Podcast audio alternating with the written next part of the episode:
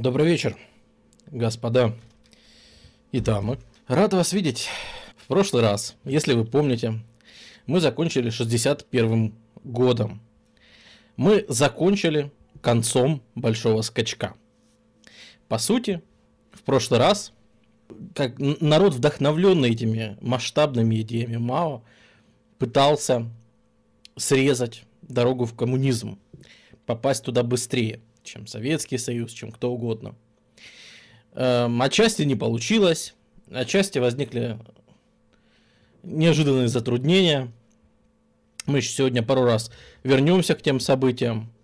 Многие спрашивали, ну как же, как же китайский народ – терпел над собой такое отношение. Что действительно страна пережила, ну, наверное, самое большое потрясение от большого скачка это все-таки голод. Да, там в приморских районах все было попроще. Чем дальше от э, океана, тем, в общем-то, все, все хуже.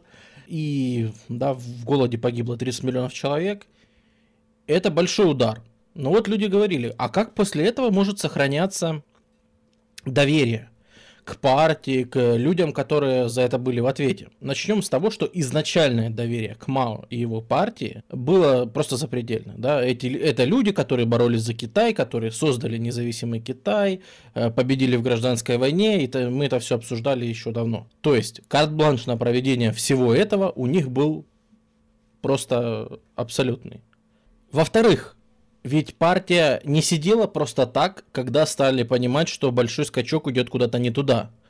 Когда голод 58-го, голод 59-го, голод 60-го. Естественно, виноватых э, стали искать, и их нашли. Ну, конечно же, в первую очередь, э, ответ был простой. Диверсия и саботаж.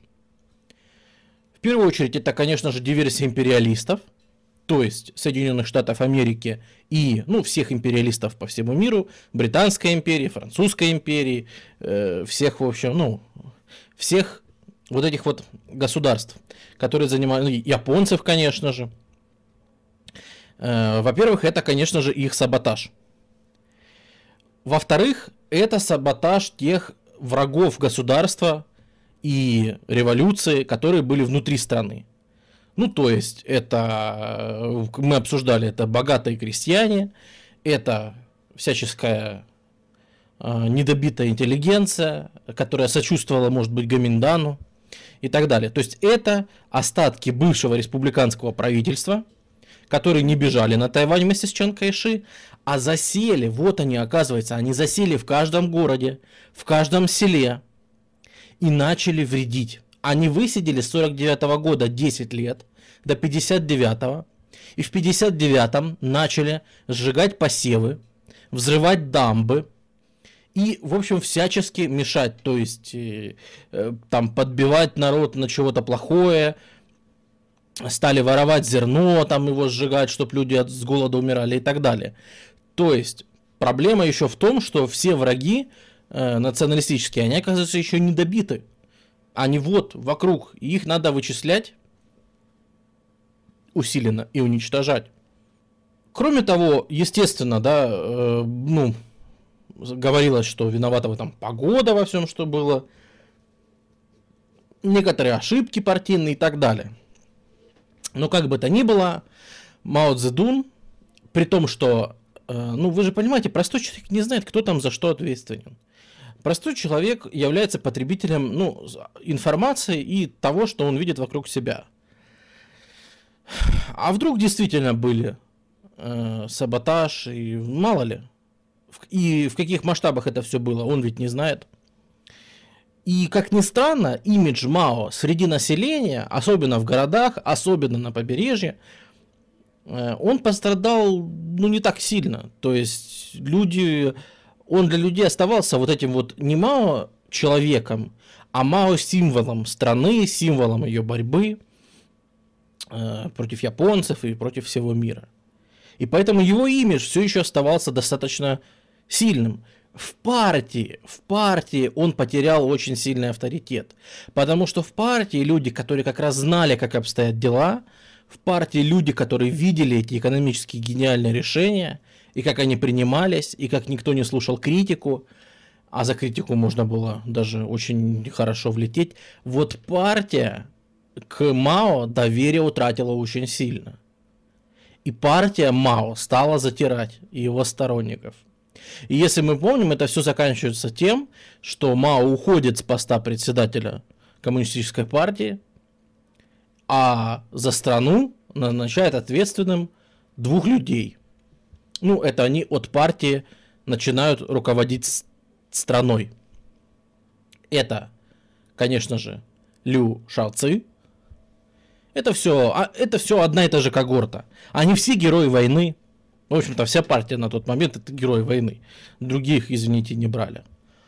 А, патриот своего государства и так далее. Получал там в том числе и образование. А, он получил он в Советском Союзе доучивался в специальных заведениях Коминтерна, которые тогда были.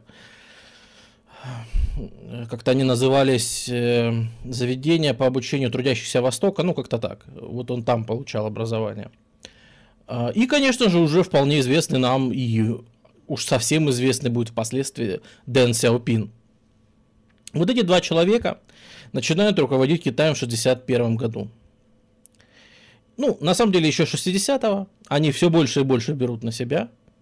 Они перенимают рычаги управления государством и начинают потихоньку откатывать экономику. А вот теперь мы погружаемся в атмосферу того времени. Представьте себе, что вас оттерли на второй план вот эти господа. И чем они занимаются? Да вот тем же. Вы создавали колхозы по 25 тысяч человек. Что они их делают? Они их назад постепенно разверстывают до семейных подрядов в 30 семей.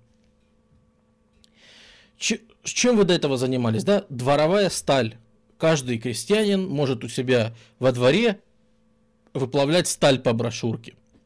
Вот это вот нафиг устранено только промышленное производство стали. Предательство? С точки зрения Мао, конечно. Он на эти идеи положил много усилий, а это все теперь забирают и откатывают назад. Тем не менее, экономика все-таки приходит в порядок. 61, 62, 63. Все вполне неплохо. Даже потихоньку начинают опять она начинает расти. Не так, конечно, хорошо, как в 50-х, как первые, когда полностью копировали один в один Советский Союз, экономика росла прилично. Да, ну там мы помним, что тут же после гражданской войны добиться даже роста даже в 6%, это уже очень даже неплохо. А, сейчас все-таки проценты поменьше и темпы поменьше, но как-то ситуацию стабилизировать получается. Но вы же понимаете, что получается? Вот эти люди, э, они налаживают в стране вот эту вот ситуацию свою, хорошую, экономическую. И Мао видит, что тут закрадывается большая проблема. Тут закрадывается предательство всех идей коммунизма и маоизма. Знаете, что еще сделали эти товарищи? Вот тот же Лю Шао Ци. Они отменили массовые митинги. До этого митинг этими парадами ходили каждый день. Кричали коммунистические лозунги, пили интернационал и другие, патри... и другие всякие песни интересные, коммунистические. И это все происходило каждый день. Вы знаете, что говорит этот Лю Шаоци? Что говорит, ребята, если вы каждый день будете ходить по парадам, когда вы работать-то будете? Будьте добры, на митинги ходить только согласованно, а в освободившееся время работать. Ну, это уже совсем, как говорится, ни в какие ворота. И даже лозунг в эти годы ходит, э, кованный, собственно, этими двумя товарищами, Лю Шаоци и Дэн Сяопином, они говорили, что какая, какая разница, какого цвета кошка? Белого или черного, лишь бы она ловила мышь. Ну, то есть, видите, на что намек, да? Ну, может быть, не надо вот эти вот массовые кампании, призывать людей, а мы тут тихо, спокойно будем строить экономику, и все будет хорошо. Ну, знаете ли, Мао на такое реагирует... Вот тут он понимает, что что-то вообще не так. Мао выдает одну из своих самых знаменитых фраз, которая войдет потом в его красную книжечку «Цитатник», и которую все будут учить. Это знаменитое высказывание «Лучше опоздавший социалистический поезд, чем успевший капиталистический». То есть лучше быть бедным, чем быть буржуем. Вот так. Это уже прямое противоречие с лозунгом про кошку. Что, мол, какая разница, какого она цвета, пускай ест мышь. Ничего подобного. Он говорит, что разница очень большая. Вы такими методами сейчас знаете, что сделаете? Вы реставрируете капитализм. Ни много ни мало. Так что вы с этим поосторожнее. На самом деле Мао, конечно, был в бешенстве. А, ведь если вы помните по прошлому стриму, он уже рассорился с Советским Союзом на этой почве. А, на, на почве Хрущева и того, что начал делать Хрущев. Понимаете ли, культа личности теперь нет. Слободан, спасибо за поддержку. Понимаете ли, культа личности, оказывается, это плохо. Оказывается, тут, значит, по Хрущеву, что надо оборонку сокращать в пользу народного хозяйства. Что это вообще за дела? И с этого момента примерно и уже до конца жизни у Мао появляется новая отчетливая муленька. Это классовая борьба. Вы, он носится с этой идеей и будет носиться. Из этой идеи, собственно, и вырастает культурная революция. Он видит самую большую опасность, что вы со своей вот этой вот экономикой, со своим благополучием, вы забыли про классовую борьбу. Нужно немедленно вернуть ненависть в хардкор. Нужно немедленно возвращать классовую борьбу Иначе вы размякнете и начнете исподволь реабилитировать свой капитализм. Я же знаю, вы же все предатели в душе. Вы же сидите и мечтаете, как... Вы видели Советский Союз? Вы видели там Хрущев повсюду? Даже термин был хрущевизация в это время. А что означает хрущевизация? О, это лютый кошмар по Мао. Потому что, извините, сейчас все будет как в Союзе. Вы знаете, что они там делают? Они отказываются жить в бараках и везде строят хрущевки. Хрущевки это, говорит, представляете, это такие дома, в которых может жить одна семья сама по себе. Они что, охренели там? А как же коммуна, принципы коммунистической коммуны, совместного проживания и труда? Какая одна семья в одной квартире? Вы что, вы больные, что ли? Они начинают выпускать на заводах какие-то сервизы, какие-то, извините, щетки, какие-то бритвы. Какие бритвы? Вы о чем? Макароны какие-то.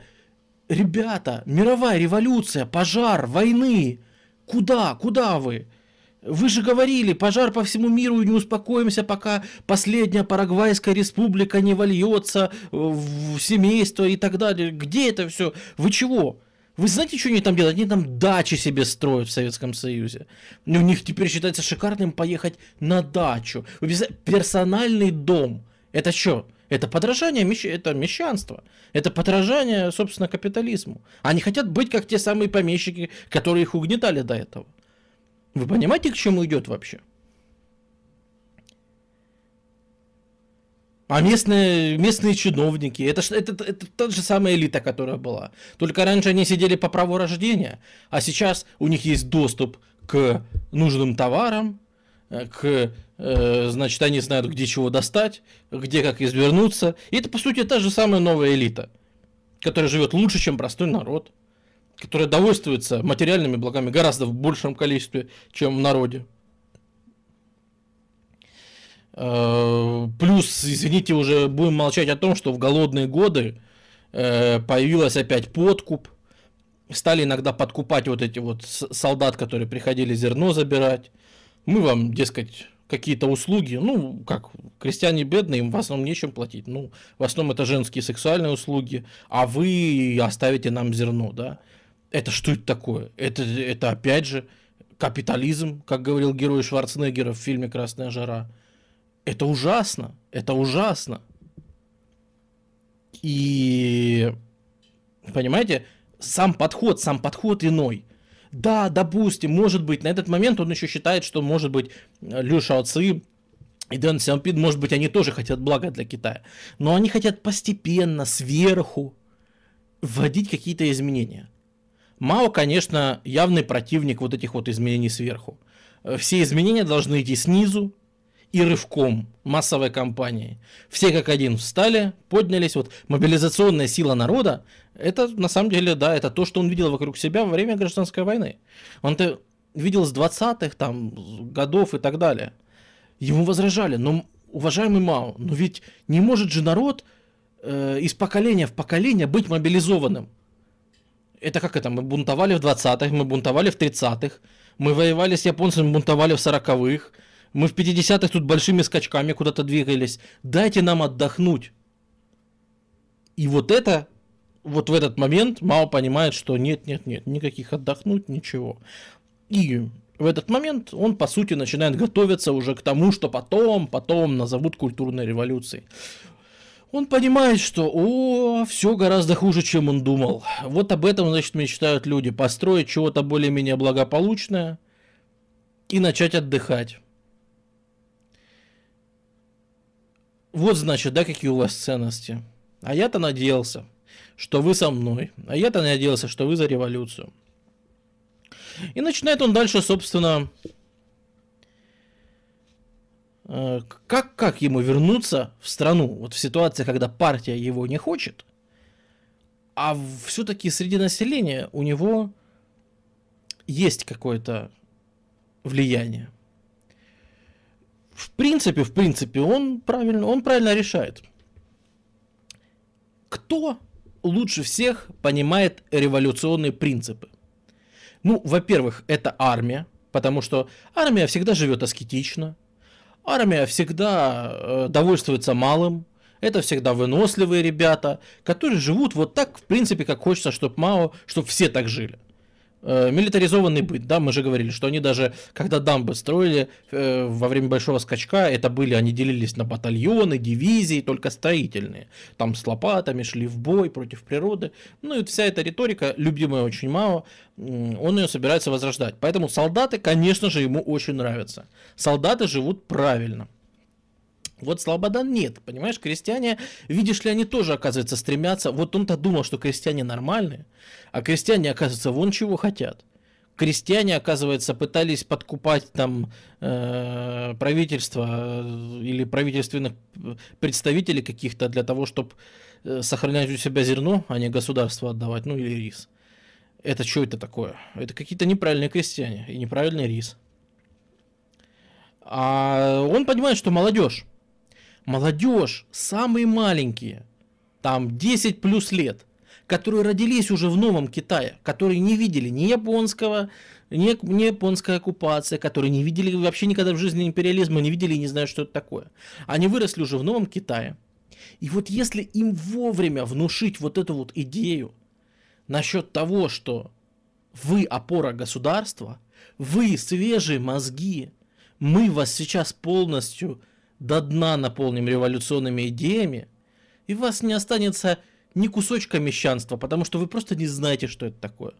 Как вы можете возрождать капитализм, если вы никогда его не видели? Логика простая и понятная. Ну что же, он к этому и приступает. Да, он натерт на второй план. Но все-таки. У него есть сторонники. У него есть сторонник такой знаменитый, как Давайте искать. Как Линбяо. О, Линбяо. Военный генерал. Естественно, как и все, герой всех этих событий. Герой гражданской войны. Э, Линбяо. Человек, который ну, наверное, главный идеолог настоящего культа личности Мао. Вот Мао Цзэдун говорит, вот то, что было до этого, мои портреты, э, что я солнцеликий и так далее, вот это сейчас ничего не было, забудьте. Мне нужен настоящий культ личности. Чтобы молодежь воспринимала каждое мое слово как, ну, собственно, как слово Бога. Никак не меньше. И осуществить это берется, собственно, Линь Бяо. Э, Линь Бяо является одним из составителей знаменитейшей красной книги. Цитатник. Э, что есть цитатник? Это такая великолепная штука. Ну вот она, да.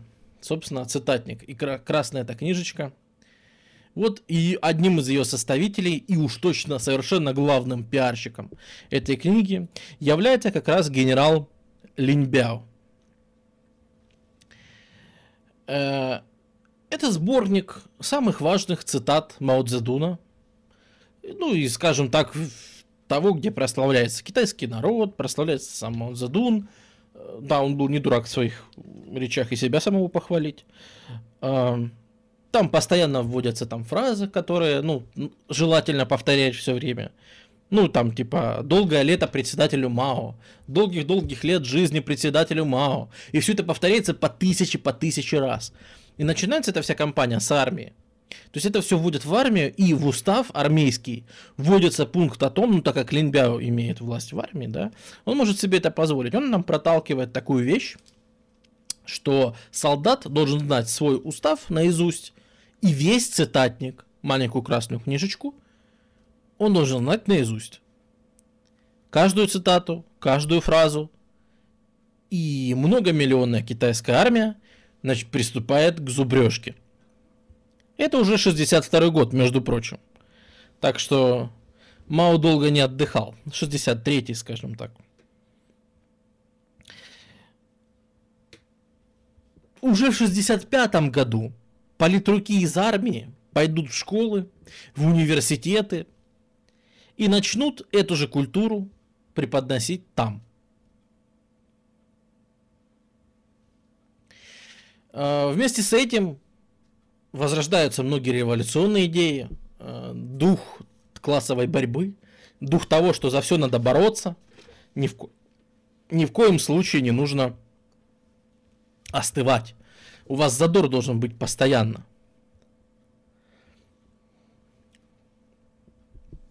Да. А, и, конечно же, ну, армия ведь это только начало. Самое главное, это, конечно, как вы знаете, как мы уже сказали, это дети. Школьники, студенты. Вот они это главный прицел.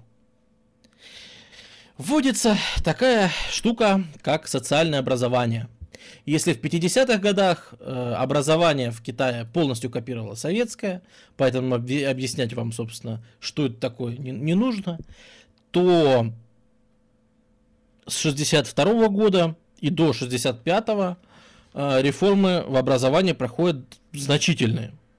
Опять же, сторонники Мао понимают, что им не нужно контролировать всю партию. Им не нужно контролировать экономику, промышленность. Достаточно контролировать образование и армию. И Мао правильно понимает, что реформировать нужно образование. Апеллировать нужно к деткам. Ибо детки подрастут и скажут спасибо. И советская система образования начинает стремительно демонтироваться.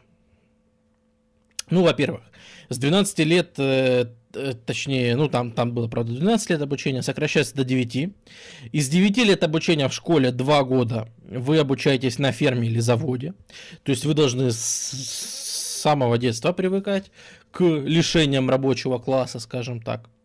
Э, то есть фактически вы 7 лет учитесь в школе, потом 2 года ферма или завод и поехали. Кроме того, открыто, открыто объявляется о том, что учиться, много учиться вредно что учителя заваливают бедных учеников информацией. Они заваливают бедных учеников информацией и, э, понимаете ли, э, бедные ученики, у них замыливается ум. Им заполняют мозги какой-то ерундой. География, какие-то знания о том, что тыры тыры ды И, короче говоря, учеников забалтывают эти все учителя, интеллигенция эта вся притаившаяся, она просто выдавливает из детей революционный дух. Вот. она выдавливает из детей революционный дух. Они пойдут в школу, наслушаются там своих 5-6 уроков, и потом никакой революции им не хочется. Это ужасно. Срочно, срочно сократить количество учебных часов в обязательном порядке. Дети учат огромные тексты, заучивают эти гигантские количества иероглифов. Простое решение. Сократить количество иероглифов в два раза. Реформа китайского языка, знаменитая э, реформа китайского языка от Мао Цзэдуна. Сокращаем иероглифы в два раза. Сократим их в два раза, будет легче в два раза детям учиться. Э, все тексты, которые нужно для изучения брать, они сокращаются в два раза. Э, учебные часы сокращаются в два раза. Все сокращается в два раза. Э, кроме того, кроме того, ведь расцвел буйным цветом в эти годы в Китае эзопов язык. Когда интеллигенция эта вся высмеивает какие-то проявления китайской жизни, но формально к ним не придерешься. Вот формально они все делают в рамках, пишут пьесы свои, еще что-то, но имеющий как бы уши, да, он может в этом усмотреть претензии к власти, к режиму, к партии и так далее. Так вот, вот этого больше быть не должно. Интеллигенцию надо обличать, и учителей в первую очередь, и перемещать их в деревню, пускай вкалывают. Вместо того, чтобы нашим детям вливать в мозги весь свой бред. А, так как э, часы сокращены в два раза, все сокращено в два раза, освобождается масса учителей, которым теперь нечего делать. И теперь пускай они отправляются э, куда подальше. С такой вот легкой руки Мао и с вот этой ветки образования, наверное, мы на ней сейчас зациклимся подольше. Начинается, наверное, самое интересное. Начинается центральный экшен нашего сегодняшнего стрима. Это мы сейчас говорим о 65-м. А весь экшен начнется в 66-м. То есть мы близко. А вот эти вот 4 года реформы образования, они дадут такой, такой результат – невиданный, который, как потом покажет практика, даже Мао не ожидал. Начинается это все довольно просто и понятно. Мао уезжает из Пекина. Осенью 65 года он уезжает из Пекина. От греха подальше. Он понимает, что если то, что он задумал, не удастся, ему будет не очень хорошо если то, что он задумал, удастся, все равно находиться в эпицентре событий будет не лучшим вариантом. Вместе с ним за город из Пекина уезжают его жена э, Цян Цин, уезжает Лин Бяо, уезжает Чан Бада, идеолог главный, уезжает начальник охраны и так далее. Они все валят в Шанхай, а точнее в небольшой городок под Шанхаем и оттуда начинают руководить жизнью. Начинают критиковать оперы этих самых интеллигентов, которые, видите ли, тут расплодились и свой чертов изопов язык используют. Они говорят, что это все э, вы пишете на исторические сюжеты своей пьески, да, это все манипуляция историей. Э, кроме того, Мао понимает, что для политических чисток, для того, чтобы устранять своих конкурентов по партии, ему нужна какая-то сила извне. И что же это будет за сила извне? Эм, на, начинает распространяться среди школьников, студентов, начинают распространяться легенды про Мао. Про то, какой Мао мудрый, какой он интересный, как он привел страну к победе не один раз. Э, какой был большой скачок, а его на самом деле зарубила на корню партия и ревизионисты, которые находились в партии, которые сломали все планы Мао по построению счастливого будущего Китая. Активно внушается ученикам, школьникам и студентам, что Китай их. Взрослые ущербные по определению. Взрослые видели плохое время. Взрослые видели капитализм. Взрослые жили в 49 году. Они ущербные. А вы обладаете чистотой, недоступной более никому. Поэтому вы лучшие граждане Китая. Вы школьники и студенты. Вернемся к традициям аж 4 мая, имеется в виду 11 год, Сенхайская революция, Сунь Яцен, все, что мы разбирали на стриме по республиканскому опыту Китая. Вот к тому времени нас возвращают. Самое начало 20 века. И вот вы, вы будете вершить справедливый суд над всеми, кто пытается возродить капитализм. На пороге Пекинского университета каждый день проводится агитация, которая собирает десятки тысяч студентов, школьников. Молодежь все это встречает очень радостно. Так проходит зима 66-го и настает весна. Весна традиционно время свершений. В Китае, в общем-то, тоже. А, начинается все с того, что весной 66-го плакаты Мао Цзэдуна появляются в Пекине.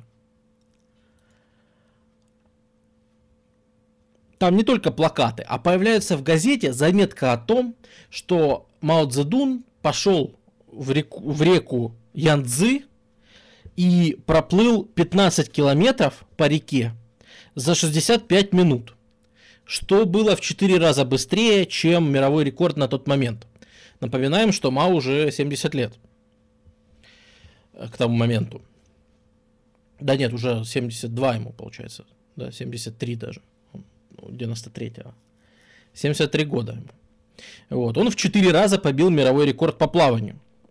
И как бы призывает всех молодых своим этим действием заниматься спортом, готовиться к свершениям, воевать. Но самое главное, что делает Мао в этой заметке, как бы между делом, как бы между, как бы совершенно между делом.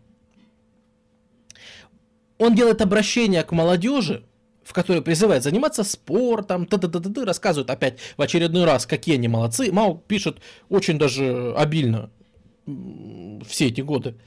И за жизнь он настрочил такое количество статей и трудов, что любой позавидует. И в числе прочего, он тихо и незаметно пишет ту фразу, которая впоследствии станет лозунгом культурной революции. Всей культурной революции и следующего, по сути, десятилетия. Эта фраза Цаофэн Юли. Восстание оправдано.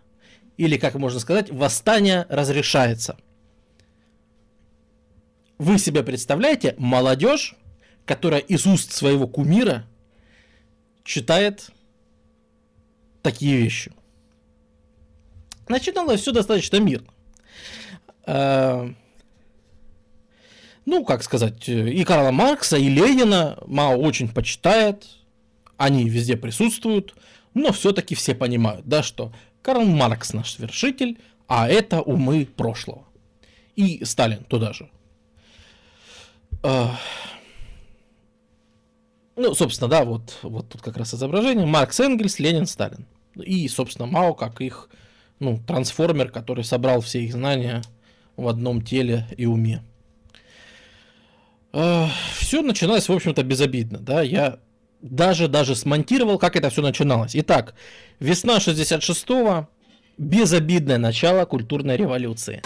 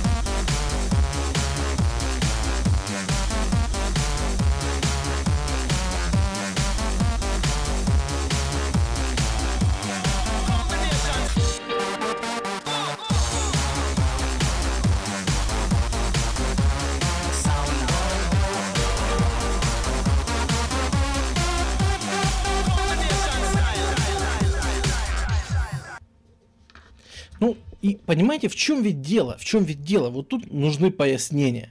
Потому что, как мне кажется, без пояснений тут многое будет непонятно. Представьте себя на месте этой молодежи. Вы растете в государстве, которое живет э, мифом, именно в хорошем смысле, эпосом о войне и революции, эпосом о сражениях, эпосом о превозмоганиях, о силе духа китайского народа, о сопротивлении всему миру. И понимаете, вы живете, но вы понимаете при этом, что все прошло. Великий поход коммунистов был в 30-х годах. Победоносная гражданская война была в 40-х. Война с японцами ужасная была в начале 40-х, конце 30-х. Вы сами пропустили весь экшен. Вы сами уже забыли, что это такое. Точнее, вам, вам, вам не дано знать. Вам не дано знать. Вы только читаете об этих свершениях. Вы только видите всех этих героев, типа Линбяо, типа Мао Цзэдуна э, и всех остальных. Вы только вы смотрите на них, восхищаетесь их действиями. Но вы знаете, что ваша задача вроде как другая. Вы уже должны страну строить, а не совершать подвиги. И тут вдруг вам объявляют, что нет, ребята, вы успели, вы успели, все в порядке. Революция мимо вас не прошла. На ваш век еще хватит. Взгляните вокруг, вся интеллигенция – это рассадник контрреволюции. В правительстве засели люди, которые хотят реабилитировать капитализм. Революция не просто не закончена, а революция никогда и не заканчивалась. Она свернула не туда, и вы придадите революции чистоту. Вы создадите настоящий коммунизм. Даже те геройства, которые совершали ваши отцы и деды, это все чепуха по сравнению с тем, что совершите вы. Вот вы представляете, вы это говорите там 15, 16 и вплоть там до 25 лет людям, у которых есть задор, у которых плещут гормоны, у которых есть заряд на это все, которые идеалисты. И они получают этот карт-бланш. О. 5 августа 1966 года Мао призывает атаковать контрреволюцию. Призывает разбить ее и уничтожить. Заседания ЦК с этого момента проходят полностью оккупированные вот такими вот детьми, школьниками и студентами, которые закрикивают всех противников партии Мао, в партии, извините за тавтологию, и поддерживают Мао и тех, кто его сторонники. В совет по культуре входит та же жена Мао, например, и все его сторонники под всеобщее ликование начинают стремительно возвращаться в политику. А на улице, освободившиеся от занятий школьники и студенты, ходят маршами, их энтузиазм растет. Издаются ряд приказов. Например, когда-то они ворвались и начали кого-то бить, кто-то им не понравился. И милиция задержала нескольких. Мао лично обращается к милиции и говорит, что милиция не должна мешать правосудию по версии, и вот тогда он произносит красных стражей, хунвейбинов. Правосудие хунвейбинов – самое правильное правосудие, и даже милиция не имеет права его оспаривать. В сентябре, когда все идут в школу, сентябрь 66-го, все уроки отменяются полностью. Занятия в институтах и школах отменены. Временно, конечно же временно, э, пока не закончится революция.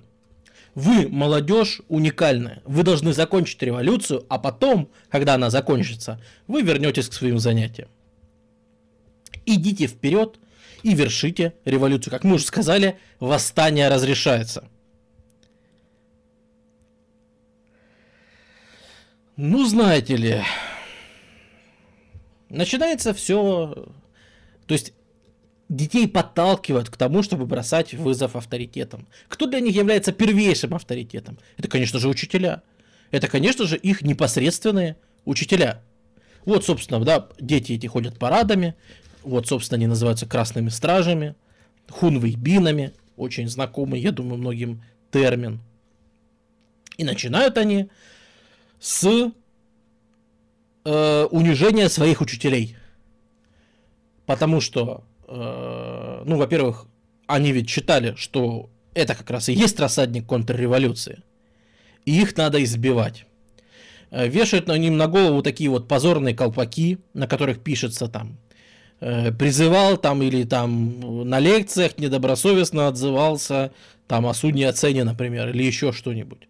Или там э, Китайскую империю там в чем-то уличал. Короче, манипуляции с историей проводил и так далее. То есть позорные столбы. Их там начинают, естественно, массово избивать. Кто это может помешать? Ну, например, сам учитель.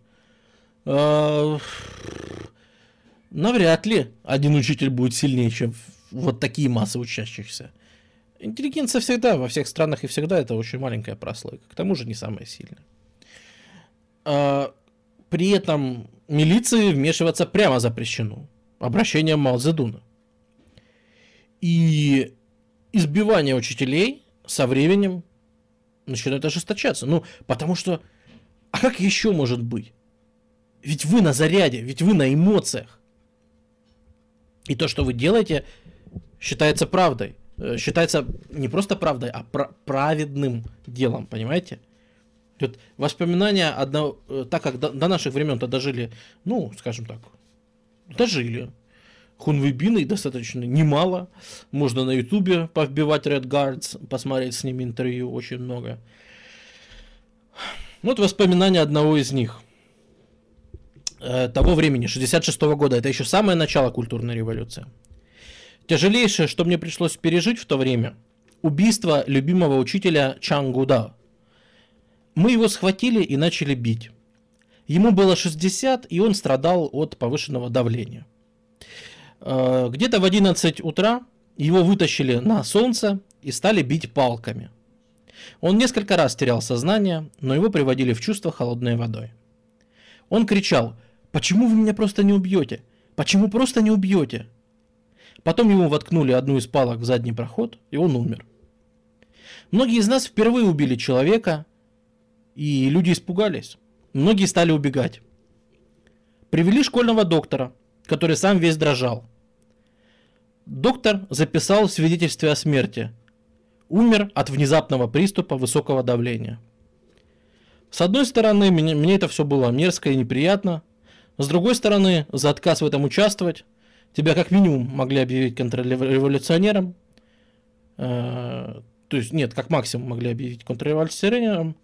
Но даже если не так, то во всяком случае карьера дальнейшая тебе была заказана. И на самом деле вот все интервью, которые можно собрать в то время с хунвейбинами, они вот все в таком ключе. Абсолютно все отмечают какую-то невообразимую жестокость, которая захват... захлестнула тогда всех. Причем ведь ко многим из этих учителей они ведь относились до этого хорошо. Эм... Хотя вообще-то, да, признаю, молодежь всегда бунтарская, всегда бунтарская. Э... И вот насилие и жестокость, которая их тогда захлестнула, отмечают все. А объяснить не может никто. Вот как так легко можно было перейти и внезапно вот эту вот черту какого-то адекватного отношения, там какие-то человеческие взаимоотношения к тому... И ведь это самое начало. И ведь это только начинает это все разворачиваться. Ну, наверное, да, стоит сказать, что, ну, наверное, сыграла массовая истерия какая-то. Ну, конечно, массовая истерия бывает, это явление изученное и всякое бывает. А, что еще? Ну, наверное, вот подростковый идеализм и недостаток подростковой эмпатии. Да? Подростки обычно плохо сочувствуют другим людям. Они верят в какие-то идеи, которые им кажутся 100% правильные, которым можно посвятить вот там всю жизнь, все силы и так далее. А то, что кто-то может думать иначе, там бывают в мире ошибки, мир не черно-белый и так далее, э, они этого еще не чувствуют. Поэтому, может быть, Они более даже подвержены вот таким вот проявлениям, чем более взрослые люди. Ну и, конечно, конечно, все-таки оставленные без надсмотра взрослых, когда вам открыто объявляют, что у вас нет авторитетов, вы в свои 16 лет, вы авторитет над взрослым мужиком, там, которому 60 лет, и вы ему можете объяснять, как ему жить, и так далее. Э, это, я думаю, влияет очень сильно.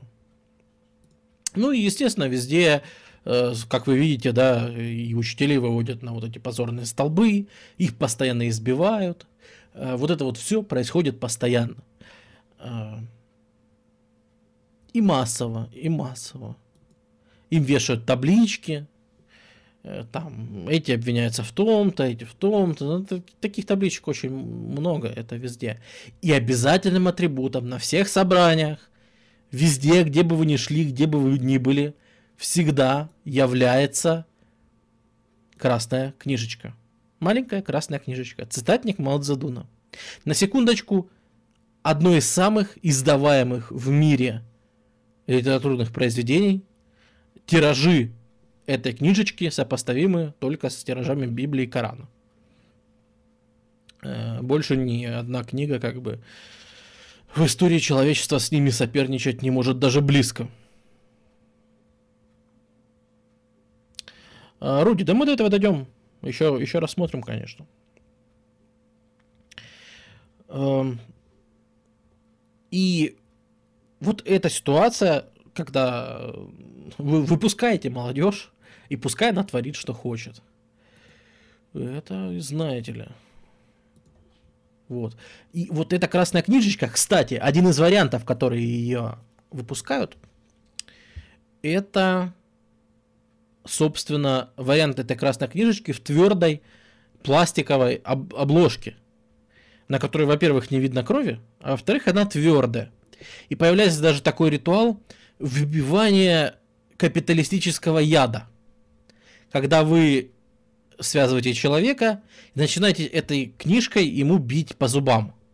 И вы выбиваете зубы этой книжкой, э, ну и как бы, да, постепенно его просто убиваете с помощью вот таких ударов. Зеленая книга это совсем из другой оперы Карлик Нос. Да, да, выпускайте Кракена. Примерно так это и выглядело. Но ведь что в расчет-то не берется? А может и берется, вот кто его знает. Вот может быть и берется. Но напряжение нарастает. О, напряжение явно нарастает. Потому что уже к концу осени сами хуйнвейбины между собой, они ведь раскидали, они ведь разобрались, кто где главный, кто чего может, кто чего делает. Правильно? Правильно. Так а почему бы им на секундочку они начинают разбиваться на группы и подгруппы? Кто же из них самый правильный хунвейбин? Кто же из них больше предан делу революции? Кто же из них больше достоин называться... Они все красные стражи, да? Кто же из них может называться красным генерал? генералом? Понимаете? За звание красного генерала. Сначала они разбира... разбиваются по фракциям. Красные и черные. Красные это дети крестьян, рабочих, ну, революционных классов, короче. Черные это дети не Э, революционных классов, это дети там бывшей интеллигенции, дети там бывшей аристократии и так далее. Причем отмечается, что в ряде случаев дети аристократии вели себя гораздо более жестоко, пытаясь как бы доказать, что ну и что, что они родились, ну им, им было что доказывать, да, рожденные красными, э, им меньше, может быть, было доказывать. А эти как раз боролись за то, что я не отвечаю за своих родителей я более предан делу революции, чем вы тут все. И они часто вот так, хоть их там шутку называли нечисто и так далее, э, даже часто еще более зверски себя ведут. Э, но не только по этому признаку разбивается. Э, Авадон, сейчас коснемся, коснемся. Я думаю, Советского Союза и вообще отношений советско-китайских мы сейчас отдельным блоком рассмотрим. Но, наверное, после культурной революции. То есть сегодня, но чуть позже. Погоди. Я думаю, дойдем. И вот же ситуация. Э, такая, что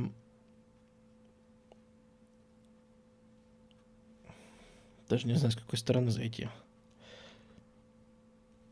Что разбиваются они не только по красным и черным, они разбиваются еще и по принципу из какого-то университета, из какой-то школы и из какого-то района, в конце концов. Когда это выплескивается за рамки Пекина и так далее, появляется из какого-то города, и тогда в основном это все-таки городское движение, ну там, где есть образовательное заведение. И все эти школьники начинают драться друг с другом, разбиваются на банды, начинают нападать друг на друга, мочить друг друга, э, биться за контроль там над городом или поселком. Он принадлежит этим, он принадлежит этим. И коснуться их вы не имеете права, потому что тот, кто мешает вершить правосудие хунвейбинам, является врагом государства, является, самое страшное обвинение этих лет, контрреволюционером. Само собой. Как только, как только устранены все непосредственные начальники, как только устранены э, директора школ, завучи, непосредственные учителя и так далее, они не успокаиваются. Они вроде как э, способствуют политической чистке, они вроде как устранили там многих из интеллигенции и так далее, но накал почему-то не спадает, а только растет. Они почему-то хотят еще. И их куда-то нужно направлять. О, тут вовсю начинает сиять жена Мао Цзэдуна, но сейчас, сейчас подробнее еще коснемся. Их направляют на культуру. Почему, собственно, культурная революция? Вот оказывается, помните, как виноватыми в проблемах большого скачка нашли Воробьев? Э, в том, что, э, точнее, не большого скачка, а того, что вот урожаи плохие. Так вот, проблемы того, что революция не прошла впервые, и теперь вынуждено новое поколение ее заканчивать, в этом обвиняется культура. Вся китайская культура. Вся китайская культура от начала и до конца, она виновата в том, что китайцы не смогли перешагнуть через себя. Ведь она создавалась тысячи лет. Это и традиции даосизма, и конфуцианства, и всего остального. В общем, того, что в современной как бы жизни, с точки зрения коммунистов, не имеет никакого значения, а только мешает. Это жуткое вот это конфуцианское патриархальное, помните, мы рассказывали, да? Женщина должна валяться в ногах, ее там надо пинать сапожищем день и ночь, э, надо ей вообще ножки подрезать, пускай из дома далеко не уходит, и вот это вот все э, традиции даосизма о том, что надо сидеть и смотреть в какую-то даль и постигать путь. Какой еще путь? Лопату в руки и пошел строить. Ты охренел, что ли? И, короче, любой аспект китайской культуры, которого, которого мы можем только себе вообразить, он весь подлежит уничтожению. Б- борьба с четырьмя э, старостями, скажем так. Первое – это старая культура, старые обычаи, старые привычки. И четвертое – старое мышление. Вот все это старое нужно выпилить. Заниматься этим будут, конечно же, не какие-то профессора, не культурологи, никто. Не, эти люди старые, они не понимают в этом ничего. А у них возникла уже привязанность, может быть, к чему-то, к искусству, там, к чему-то. Нет, должна делать это молодежь. И молодежь выпиливает это все подчистую. Начинается массовое уничтожение любых культурных... Ну, все, что вы себе можете представить. Вот, я не знаю, пьеса, уничтожить. А, стоит исторический музей. Это напоминание о прошлом. Уничтожить. А, арка, барельеф, скульптура, памятник. А, ну, только не могу, конечно. А, какие-нибудь э, знаки, э, украшения, одежда в старом стиле тексты, э, всякие рукописи, древнейшие э, манускрипты, библиотеки, в которых хранились за тысячи лет э, бесценные сведения там, об императорах, о всем, просто подчастую сжигается, уничтожается. Э, выпиливается какие-то, ну, там, да, мы про музей сказали, и выставки, и картины, и жи, примеры живописи, э, какие-то коллекции частные, общественные, все уничтожается полностью, крушится и уничтожается. Эм, естественно, книги все сжигаются. Естественно, названия улиц переименуются. Теперь улицы будут антиревизионистская улица, проспект смерти коммунизма и так далее. Кроме того, что это за капиталичи... капиталистические происки, что у нас на светофоре красный цвет значит стоп? Вы чего, охренели? Красный свет значит едь. А вот зеленый пускай будет стоп. И мы все под красный свет поехали. Да, действительно, теперь красный свет на, светово... на светофорах означает едь, зеленый стой, конечно. И они, собственно, поехали. И поехали они по стране. Отдается приказ Мао Цзэдуном о том, что Министерство транспорта Китая всех хунвейбинов перевозят бесплатно. На любом виде транспорта. Хоть самолет, хоть поезд, хоть э, грузовик, автомобиль. Э, в общем, что хочешь, возьми любой вид транспорта. Если хунвейбин, он имеет полный к этому доступ бесплатно путешествовать. Э, для обмена опытом, для того, чтобы ездить, для того, чтобы нести, вот, собственно, слово культурной революции по городам и весям. Э, и вы знаете, студенты отрывались как могли. Вот, собственно, опять же, очередное воспоминание одного из хунвейбинов. Мы упивались своей крутостью. Мы красные генералы Мао. Кто посмеет пойти против нас? Вот это очень точно описывает их отношения. Да? Ну и жена Мао, я все-таки не могу про нее не сказать. Раз мы уже вспомнили, Господи, а тут, да, у него было четыре жены за, весь, за всю жизнь, но нас интересует именно последняя. Ну вот они молодые еще с ней, с Цен Цин. Но нам нужны не молодые, а уже этих годов. Вот она, вот она, да. О, в эти годы она входит в политику в полной мере. Она в это включается, это ее просто стихия. Культурная революция – это ее стихия. Она становится главным цензором страны по культуре. Она ну, собственно, все, что вы себе можете представить в области цензурирования, она этим занимается. Э, естественно, уничтожают. Она сама, кстати, бывшая актриса, то есть она кое-что понимает в культуре. Уничтожаются все западные фильмы, пьесы, не только китайские, да, традиционные, а все завозные, привозные – советские и ну, европейские, колониальные, все, что вы можете себе представить. Все это уничтожается.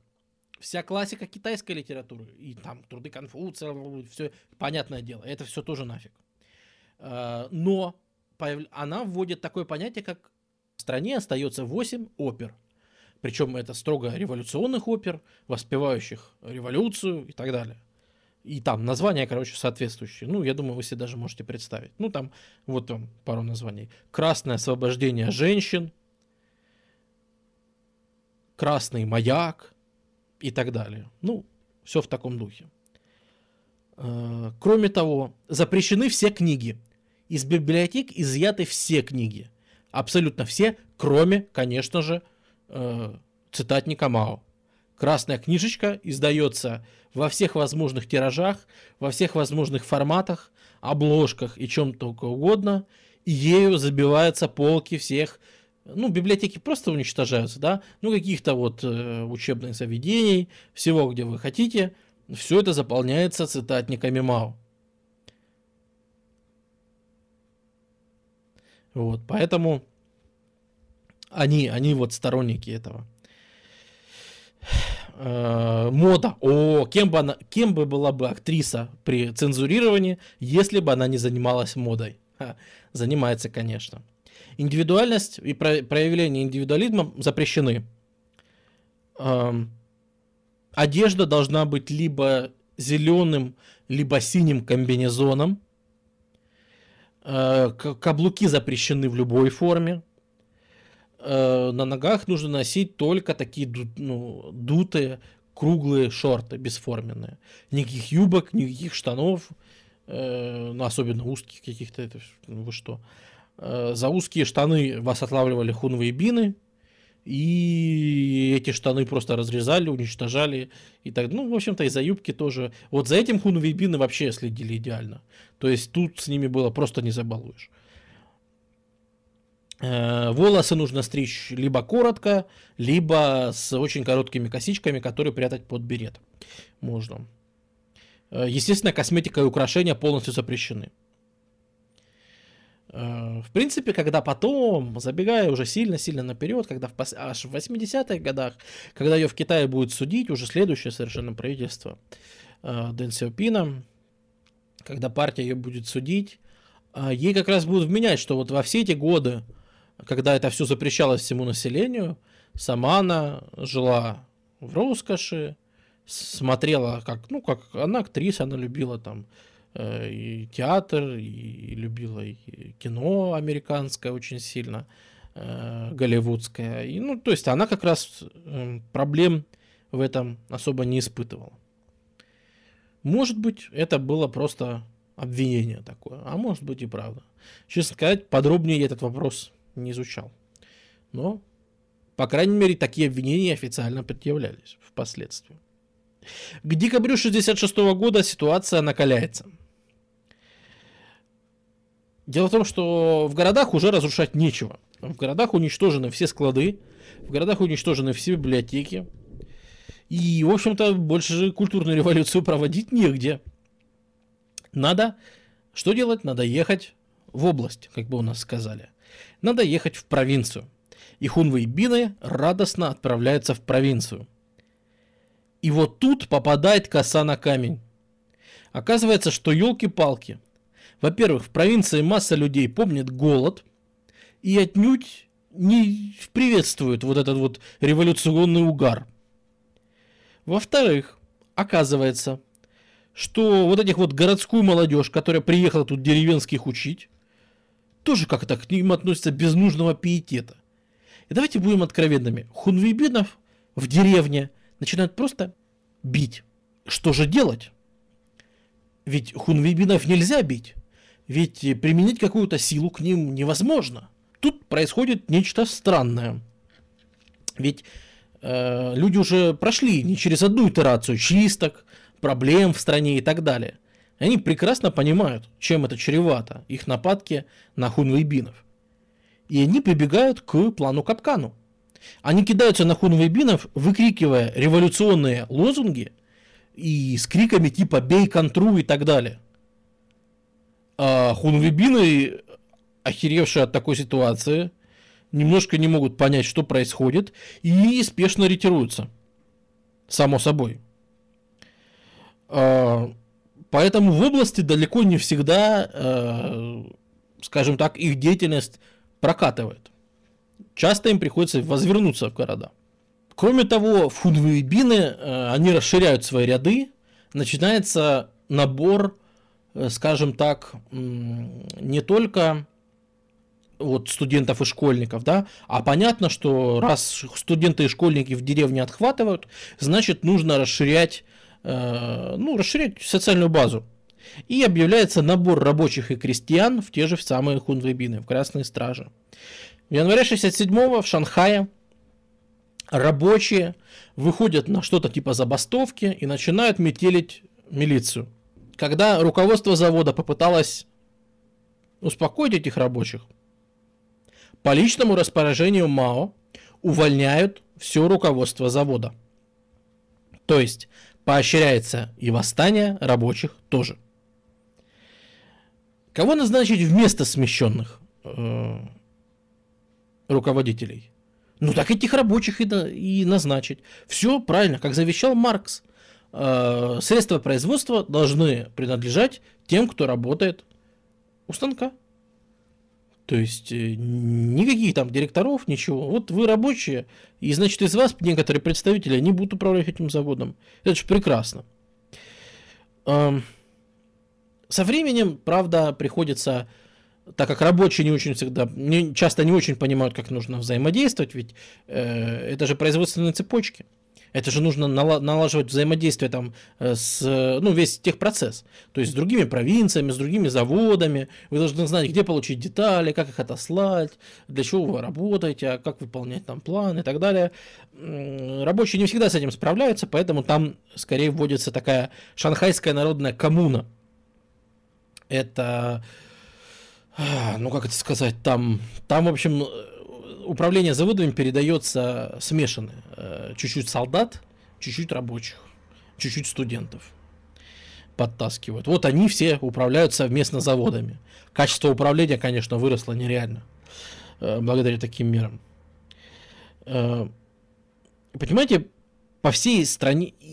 Ну тут же что происходит? Вот хорошо, в Шанхае. Да, в Шанхае мы назначили этих рабочих руководителями завода. Знаете, что делают рабочие по всей стране сразу?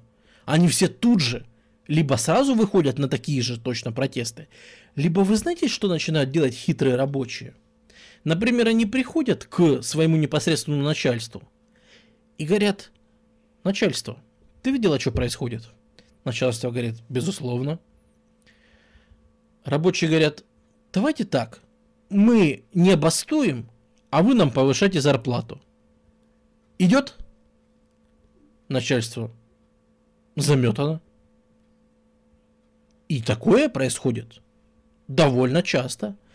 Потому что начальство понимает, что если оно откажется, рабочие взбунтуются, а так как милиция и вообще любой общественный контроль со стороны государства устранен, худо будет начальству в первую очередь. И вот, понимаете, ситуация. Рабочие кидаются на начальство – Начальство кидается на рабочих. Эти едут в деревню, бьют деревенских. Там деревенские мочат хунвейбинов. И вся вот эта братья, сука, орет одно и то же. Да здравствует Мао Цзэдун, на тебе по щам. А те в ответ, да, да здравствует Мао Цзэдун, на тебе по щам. И понимаете, страна куда катится. Вы видите, куда она катится? Все мочат друг друга, в городе одни стычки, стычки между этими хунвейбинами только разрастаются, за контроль над одним городом, за контроль над одним поселком. И они все валят друг друга и орут «вы контра», а те кричат «нет, вы контра, а мы настоящие революционеры». Как в этой ситуации разобрать, кто прав, кто виноват? Вообще нереально. Есть слово для обозначения этой ситуации. К этому слову рекомендуют прибегать очень редко, потому что оно вроде... Но мне кажется, здесь оно уместно. Вообще-то это называется анархия.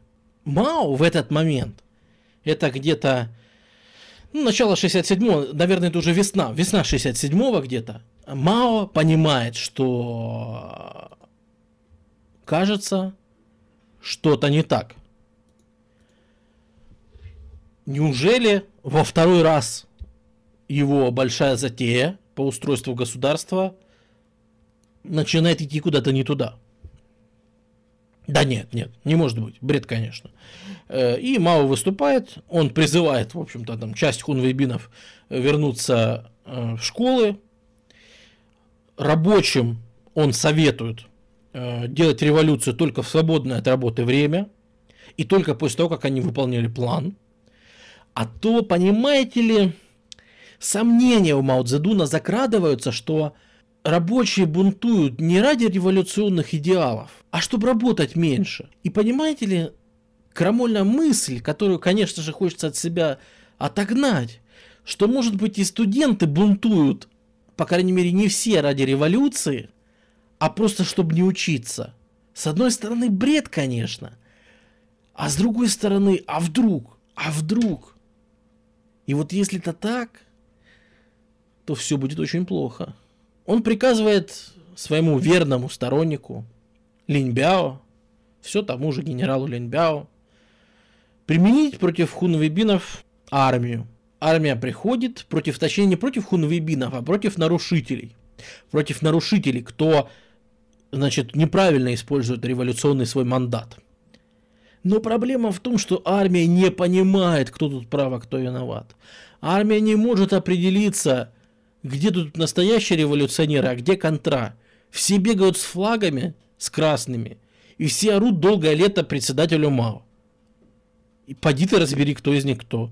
Ну, хунвейбины тем временем как ни странно, не успокаиваются, а продолжают буйствовать дальше.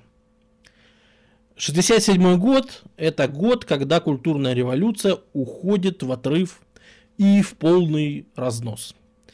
Э, тот самый поезд, про который говорил Мао Цзэдун и так далее, попадает, видимо, на мусор на какой-то разбросанный или что-то еще, и стремительно, стремительно начинает нестись. Сейчас мы увидим, куда.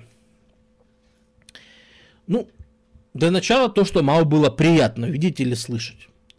Помните э, Лю Шаоци? Того самого, который вместо Мао правил страной и вроде как даже чего-то там в экономике достиг. Так вот, Хунвейбины выманивают его жену.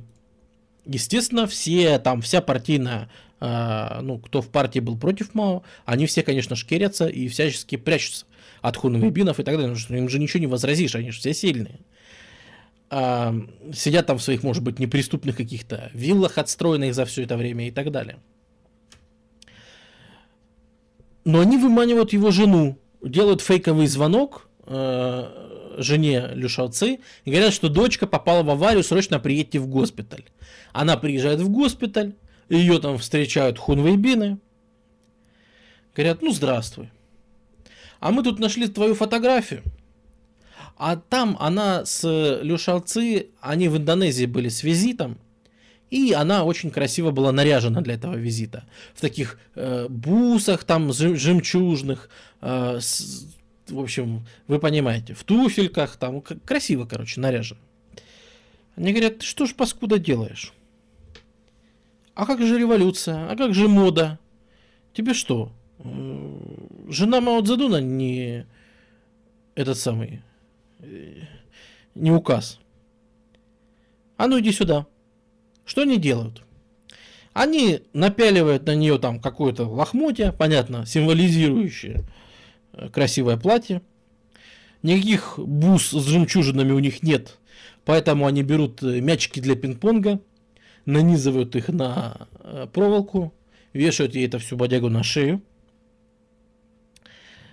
э, берут, говорят, о, ты, ты у нас и краситься любишь, да, берут там какую-то помаду или что не нашли, и там по всему лицу и развозякали, как Джокеру. И, короче, в таком виде ее там постоянно и били, и, в общем, всякое неприятное. И говорят самому Люшауцы, выходи, выходи, а то вот, видишь, жена твоя тут тебя заждалась. Он выходить не хочет. И он отсиживается. Ну, как бы там ни было, в тот раз жену отпустили. Ну, понятно, что вопрос был, в общем-то, время. Через какое-то время в похожую ситуацию попадает и сам Лю. Его избивают. И отвозят в тюрячку. И, в общем-то, он там он и так страдал от диабета, а потом еще и пневмония, и ему никто, там все отказывались он же неугодный теперь, все отказывались ему помощь оказывать. Короче, он там где-то в больнице последние два года доживал в каком-то жалком состоянии, умер там на каменном полу, без, без одежды, ну, то есть в совершенно паршивых условиях. Вот это Хунвейбину выполнили. Они знали, что это будет приятно Мао Цзэдуну, и они с этим справились. Ну и на самом деле там, там вычистили, э, Хунвейбина вычистили 40% партии тогда. То есть всех, кто хоть как-то соперничал с Мао. А, там вот экономист был знатный, а, Бо и Бо. Его там тоже избили, э, этого самого. У Дэна Сяопина до него до самого не добрались, потому что Дэна Сяопина прикрывал один из сторонников Мао Цзэдуна, э, Джо Энлай, если вы помните такого по прошлым стримам. Вот он вовремя прикрыл Дэн Сяопина, а так бы и Дэн Сяопин бы отправился в расход. Э, ну вот, э, кого, сына, да, по-моему, или брата? Сына. Сына Дэн Сяопина, его сбрасывают с создания, и он будет там парализован уже до конца жизни. Хотя и выжил, хотя и выжил. Вот. Короче, как вы видите, ситуация вообще-то вообще-то накаляется. Эм, что еще рассказать? 67 год идет дальше. 67 год у нас развивается. И в какой-то момент хунвейбиды начинают проникать Э, так, вот, ну, да, сейчас, в принципе, можно даже чуть-чуть паузу сделать. Да, здравствуй. Э, есть ли расписание тем, освещающихся на стриме? Нет. То есть тему стрима я обычно определяю, ну, там. Ну, есть, у меня есть заготовки. Но так нету, нет. Мне пока сложно сделать, знаешь, железный такой список, вот там раз в неделю будет одна тема. Я думаю, когда-нибудь я к этому приду, просто не пока что. А, в отличие от «Игры престолов», что это все реально. Вот. И потом это в 80-х все расследовалось, последствия всего этого. И ну, что, данные, собственно, самой коммунистической партии Китая. Это же не та ситуация, когда там кардинально изменилась власть, там, и э, мы имеем доступ. Это, собственно, что, что мы знаем, то и транслируем. Да-да-да. Э, тем не менее, 67-й год идет, и хунвейбиды начинают проникать. Они уже везде побывали. Знаете, где они не побывали? В военных частях и на складах оружия.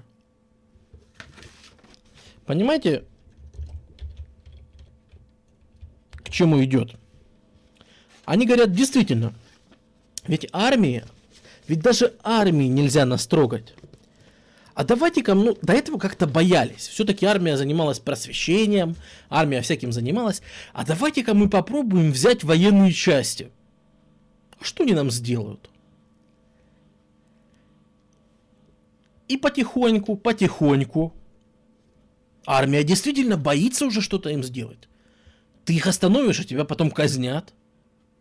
И чё? И, и как это? Как с этим жить-то? А, да, командиры жаловались, что вот молодежь бунтует и так далее. Ну а что они в итоге-то сделать могут? Они боятся. И хунвейбины получают доступ к оружейным, к складам, к винтовкам, к артиллерии, к минометам, к зенитным орудиям. В стычках фракций, вот этих вот хунвейбинских, которые воюют там за один город, например, или красные и черные, начинает применяться артиллерия, начинаются обстрелы минометами. А наша школа вашу школу сейчас с землей сравняет. И на туда из миномета. А в той школе говорят, слышите, это сейчас наша школа вашу школу с землей сравняет. Из зенитных орудий, как дадут там из 20-миллиметровых флаками тебе, на. И вот такая ситуация начинается по всей стране. Вы понимаете, куда все идет? То есть уже страна летит просто в тартарары. А вот в городе Уджоу, небольшой это городок, столкнулась организация хунвейбинов, которая называлась Великая Армия, и организация хунвейбинов, которая называлась Альянс. По полной программе. Арти тяжелое вооружение, там все, все, что автоматическое оружие, все, что вы можете себе представить. Э, Альянс победил, провел массовые казни. Э, около там трех тысяч человек погибло в этом столкновении. И после этого церемониально сожрала своих ровесников из Великой Армии. Вы себе представляете, к чему приходит государство, в котором у вас тут школьники и студенты начинают жрать друг друга? И в каком мире они находятся в этот момент?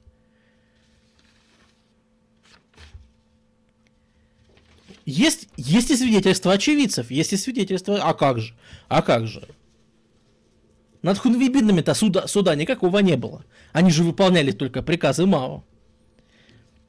Так что уж если выжили, то выжили. Итак, цитирую. После того, как были зажжены керосиновые лампы, охотники отправились на поиски жертв.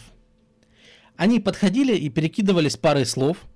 Затем один садился на тело пленного, а второй вскрывал пленному живот. Печень выскакивала, если по боку сильно ударить, с легким чавканием. Затем вырезались легкие, и всякие кишки. А э, другие наши товарищи из дому уже несли чеснок и рисовое вино. После того, как печень была отварена, Около десяти человек садилось вокруг костра и поглощали свой ужин в полной тишине. Ели в основном руками. Вот такое простое бытовое описание ситуации. Если вы думаете, что это все касается только самого Китая, да нет, это все выплескивается на международные отношения. Ведь для этих хунвейбинов, как вы понимаете, вот теперь, так как вы понимаете себе, что это за люди, э, которые упивались два года абсолютной безнаказанностью,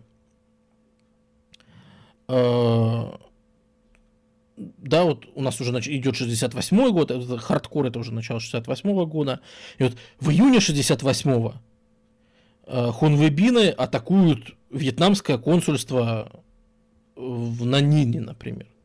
То есть нападают на вьетнамцев. Естественно, они везде ходят с антисоветскими слоганами, потому что Мао не любит союз, да, и, естественно, повсюду хрущевы, хрущевизм, пособники Хрущева, хрущевизация и так далее. В общем, Хрущев, Хрущев. Многие хунвейбины атаковали, на секундочку, советские поезда с советским тяжелым вооружением для Вьетнама. Вспоминаем, да, теперь, что вообще-то у нас идет Вьетнамская война. 60, 60, 68 год это как раз тетское наступление. Это как раз весь самый активный экшен. Активно идет помощь Советского Союза. Хунвейбины захватывают эти м- поезда, которые охраняются там той же армией, которая поделать с ними ничего не может и так далее. Как, как на это будет реагировать Советский Союз? Я думаю, вы понимаете. Мао приказывает остановиться. Мао говорит уже, все, хватит, хватит. Возвращайтесь к учебе. Господа, надоели. Но уже даже не... Вот в 68 году уже не слушают даже Мао. Остановиться просто невозможно. Ну и заканчивать... Так, вот пишут, Брежнев уже 4 года. Так, какой Брежнев? Про Брежнева вспомнят... А, ну вот сейчас как раз... Да, уже в 68-м как раз вот в августе вспомнят про Брежнева. А до августа 68-го еще, еще будет Хрущев, Хрущев, Хрущевизация. Это же лозунги, они же так быстро не меняются. Вот. Эм... Ну и, собственно, что происходит дальше, я думаю, догадаться несложно. Дальше все происходит в два этапа армии напрямую отдается приказ стрелять просто по всем хунвейбинам, не разбираясь. Э, про хунвейбинов говорят, что они там себя скомпрометировали, что это все пособники, там, опять же, диверсанты извратили все движение, и их всех надо мочить. Э, ряд, при, при этом хунвейбины отнюдь не хотят складывать просто так вооружение. Э, они активно занимаются тем, что начинают воевать с армией, то есть боевые, полноценные боевые столкновения с армией происходят. Ну, конечно, армия уж все-таки детишек разгребает довольно быстро и эффективно. Хотя крови льется многовато.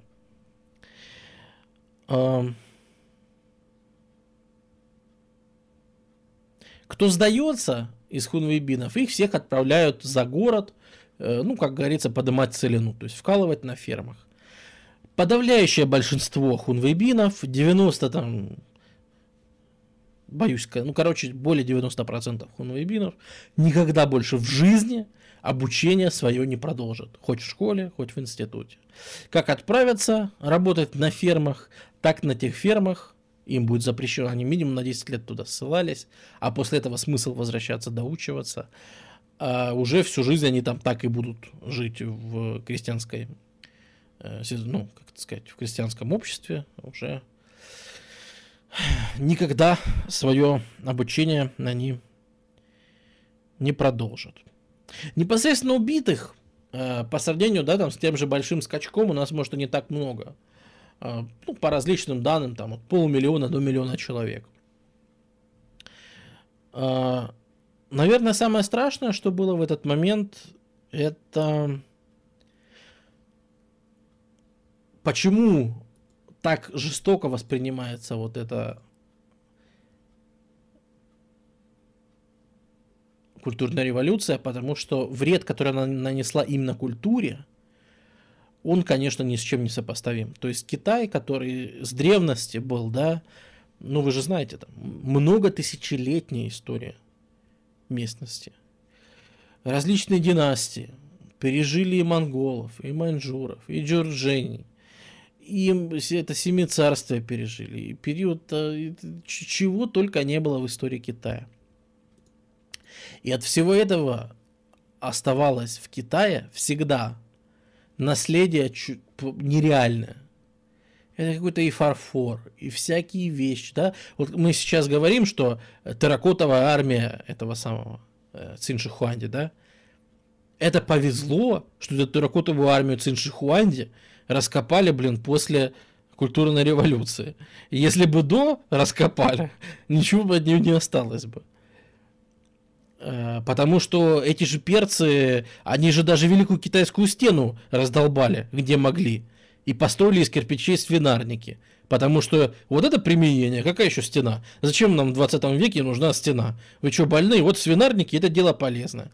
Раскрошили, построили где могли. Там тоже э, покрошили эту стену очень не кисло на севере.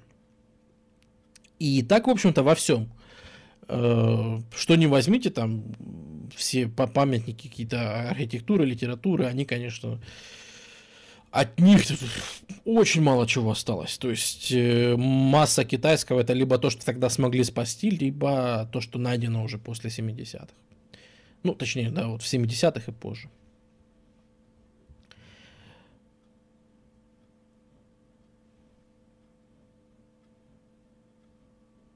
То есть, ну что сказать, получилось ли у Мао, да, с этой задумкой?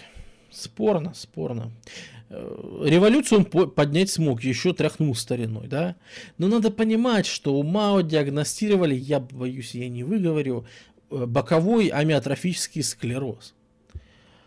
Э, довольно редкое заболевание, у него потихоньку угасает мозг, мозговые нейроны, у него потихоньку угасает тело, то есть и спиной мозг тоже, и всякое такое.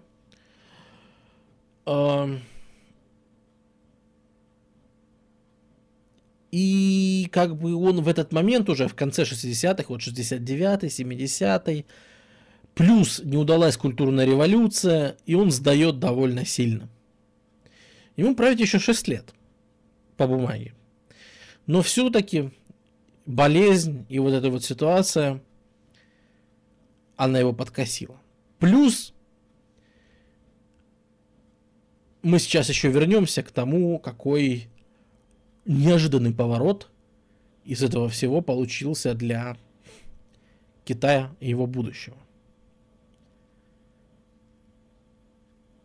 Вопрос, почему же китайцы так почитают Мао?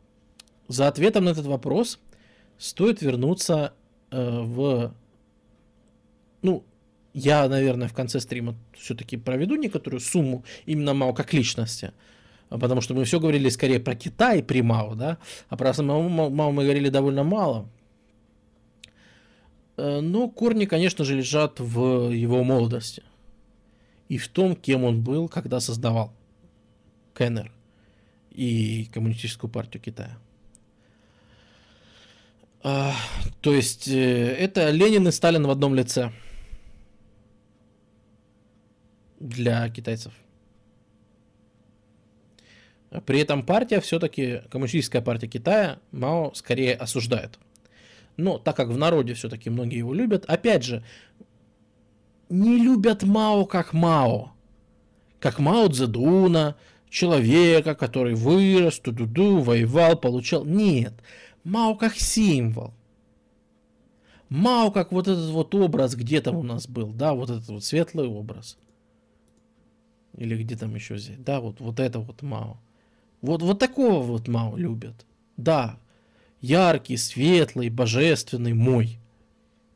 Вот, от него аж на плакатах аж лучи идут, как от... Ну, он же солнцеликий, да, у нас. Вот у нас... Вот от жены его, посмотрите на изображение даже времен культурной революции, не идут лучи. От рабочего не идут. А как Мао, так сразу аж светится. Как Мао, так сразу всегда от него изображается вот это вот сияние. Это много где прослеживается. Надо где-то, вот-вот. Сияет, как солнце, опять же, да, обязательно. Это все в обязательном, это символика, конечно, в обязательном порядке. Плюс вы же понимаете, уничтожаются все тотемы, вся религия уничтожается. чем вам не замена. Итак, итак, Советский Союз и Китай, точнее, ну, у нас все-таки стрим по Китаю, поэтому Китайская Народная Республика и Союз Советских Социалистических Республик. В принципе, мы коснулись э, разлада и раскола еще на прошлом стриме. Э, ну, Дик, спасибо за поддержку. И, кстати, поддерживайте, господа, стрим. Это неплохо. У меня там есть майлстоун за суммарный агрегированный э, саппорт в 5К. Будет этот самый стрим по... Э, как бы назвать эту тему? Скорее, по современной Сирии. Но прежде чем ставить Шокота в чат, э, погодите, не про сегодняшнюю Сирию, а про постколониальную Сирию, то есть 20 век, но что это было за суннитское государство? Как власти пришли алавиты? Кто это такие? Что такое Асад?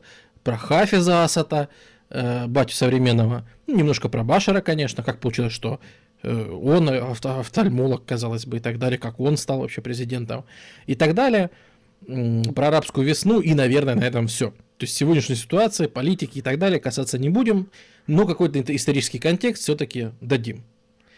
Поэтому Э, можно поддерживать. Это, скажем так, будет в бонус в некий. Э, если зайдет, то потом будет аналогичная передача про Египет. Тоже до э, арабской весны примерно. Вот так. Так как сами арабы говорят, что Египет мозг арабского мира, а Сирия э, его сердце, то вот про эти две страны стоит, наверное, рассказать. Выезжал ли мало страны? Да, выезжал. Выезжал э, в Советский Союз, выезжал. Э, был у Сталина. В 49 же году, сразу, собственно, первый его визит, э, был у Сталина. К Хрущеву ездил дважды, когда Хрущев стал этим самым э, генсеком, и когда было... Ой, сколько же это было? 40-летие да, 40-летие Великой Октябрьской революции. А вот. После этого они рассорились, и он больше не ездил. Насчет других визитов как-то я не в курсе. Поехали. Отношения с Советским Союзом. Раскола с Советским Союзом мы коснулись еще на прошлом стриме. Э, ну, вы помните, 20-й э, съезд ЦК КПСС и вся вот эта история с развенчанием культа личности очень больно ударил по МАО, потому что он все это примерял на себя, что, господи, неужели это я вот так вот так строил-строил Китай, а я умру, и про меня скажут, что я строил культ личности и вообще не нужен. Э, и кроме того, курс на то, что надо диверсифицировать экономику, нужно там вводить народное хозяйство, э, перекидывать э, с военных заводов нагрузки на все-таки производство каких-то бытовых вещей. Это все Мао очень сильно не любил и критиковал с самого начала. И, по сути, раскол начинается уже тогда.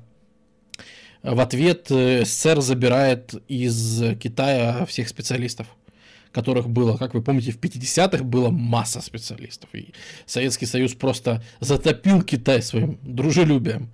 Э, и кредитами, и специалистами, и прототипы ядерной бомбы, и все. И Союз рассчитывал, что раз мы забираем специалистов, то все, ядерной бомбы у Китая не будет. Сами они не допетрят, как ее сделать. Хотя да, сам реактор у них был. Оказалось, что сделать из реактора бомбу китайцы смогут и сами, причем буквально за 5-6 лет.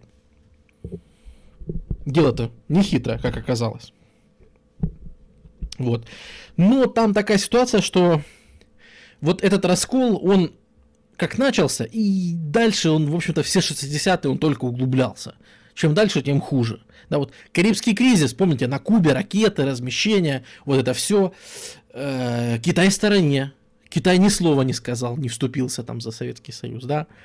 Летом 62-го идет э, война Китая с э, Индией.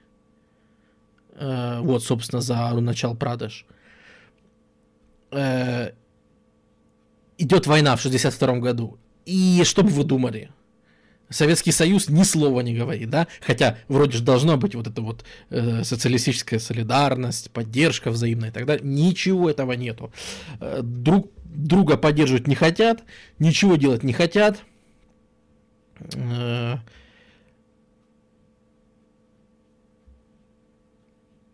летом 63 -го года Хрущев готовится подписать запрет Э, ну вот с американцами про запрет на, точнее не запрет, а ограничение ядерных вооружений.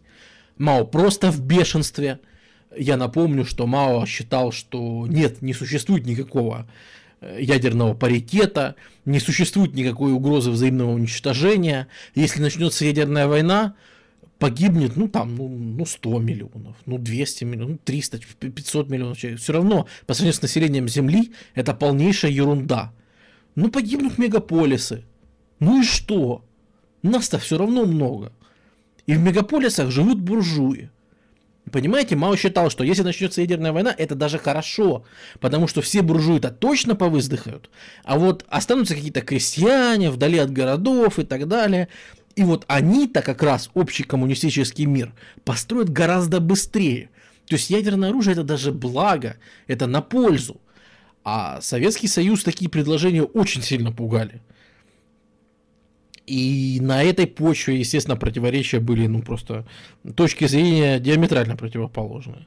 При этом, когда в октябре 64-го Китай заявляет о том, что, о, кстати, а у нас тут и своя ядерная бомба есть. А Советский Союз просто вспомнит, господи, у этих поехавших, которые хотят начать ядерную войну, у них еще и своя теперь ядерка есть. Короче, все очень сложно. Приходит Брежнев в классе, да, ну смещают Хрущева, казалось бы, ну может быть сейчас наладим отношения. Ничего подобного. А, никакие предложения там сотрудничать по Вьетнаму, это же потихоньку Вьетнам начинается, ничего из этого не принимается. И разговора, по сути, никакого не получается, потому что советские все эти потому что китайцы видят э, Советский Союз и всю коммунистическую партию Советского Союза как ревизионисты, э, как, собственно, э, возрождение капитализма, вот эти вот дачи, спокойная жизнь, уют, пансионаты, распределитель, специальная одежда, Короче, это не имеет никакого отношения к коммунизму, к революции и так далее. И вы, короче, предатели идеи Ленина, Сталина, Маркса и Энгельса. поэтому, поэтому э, возникает вопрос, а кто же из них прав тогда? Обвинения серьезные, что вы отступники от Э, идей, значит, заложенных, э, ну, революцию, от революционных идей вы отходите. Обвинения серьезные. А в мире, помимо Китая и Советского Союза, еще есть много социалистических стран, которые смотрят на них, затаив дыхание. А кто же из них прав? А кто же из них будет, окажется правдивым? Кто из них имеет мандат или, как это сказать даже, я не знаю, моральное право указывать, в каком направлении двигаться социалистическим странам. И начинается знаменитый, то, что уже называется самим словом раскол. Это начинается с соперничания Советского Союза и Китая за влияние в третьих странах. То есть, вот эта вот помощь, кредитование, а вы нас поддержите на мировой арене в обмен, вот это вот начинается в полный рост. Э, например, в 1964 году э, Китай выстраивает железную дорогу Танзания-Замбия за 10 миллионов долларов. И говорит, вот смотрите, как мы помогаем своим братьям-социалистам в других странах.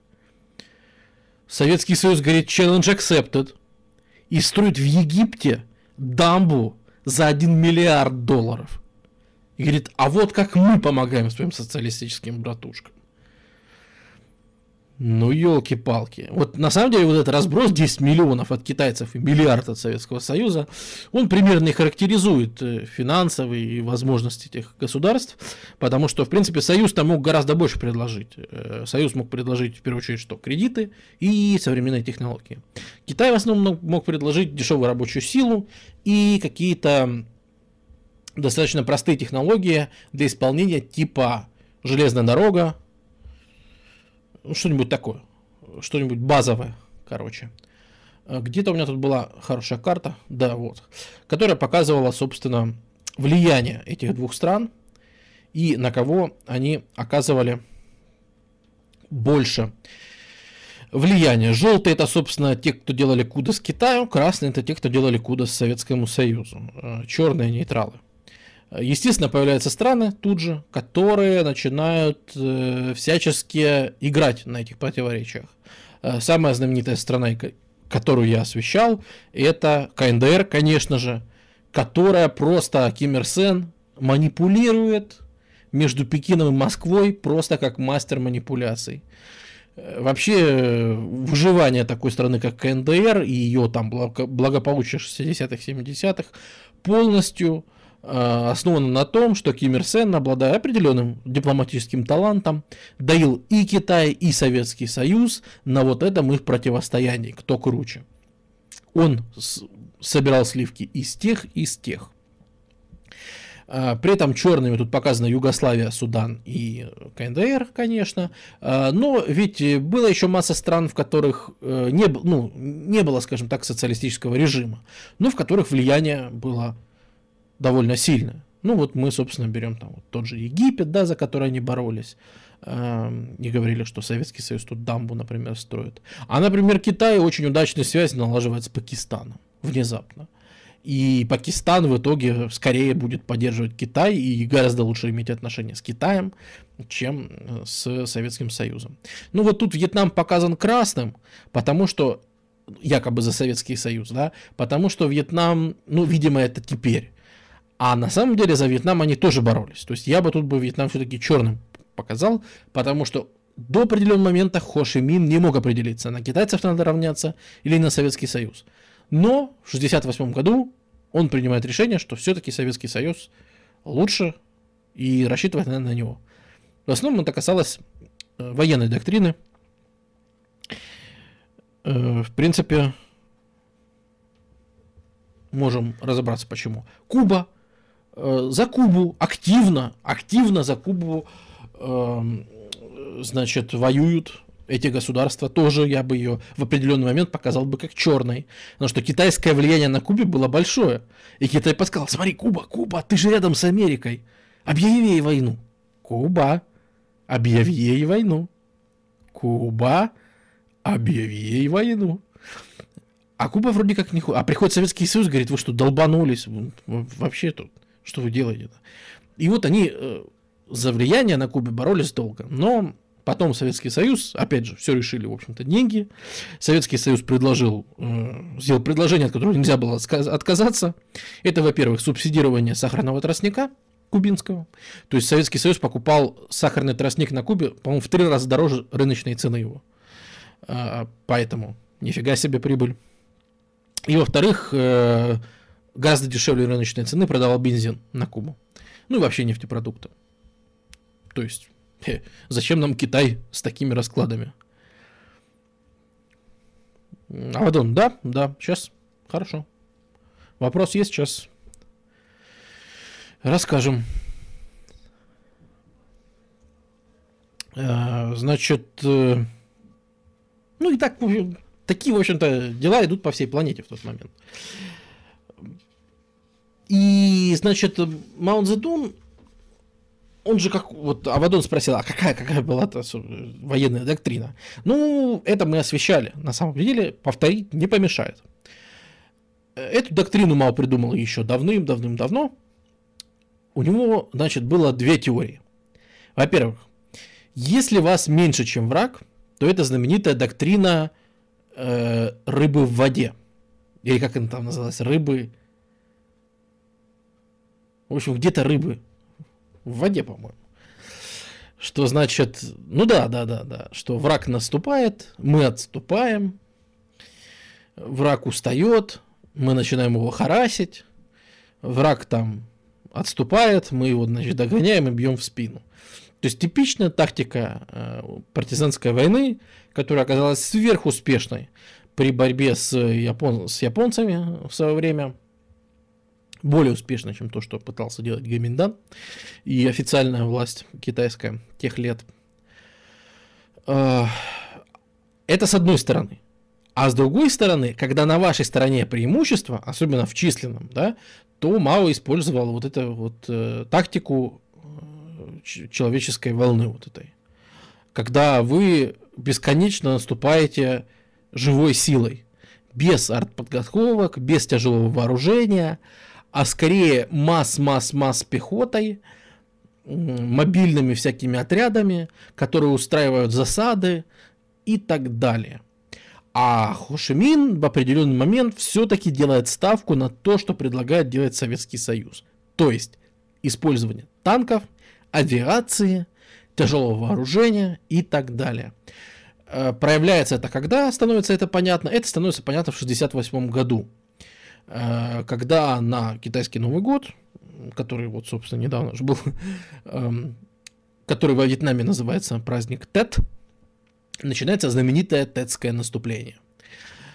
Когда действительно в феврале 68-го по всему фронту начинается массированное э, наступление войск Северного Вьетнама и Вьетконга.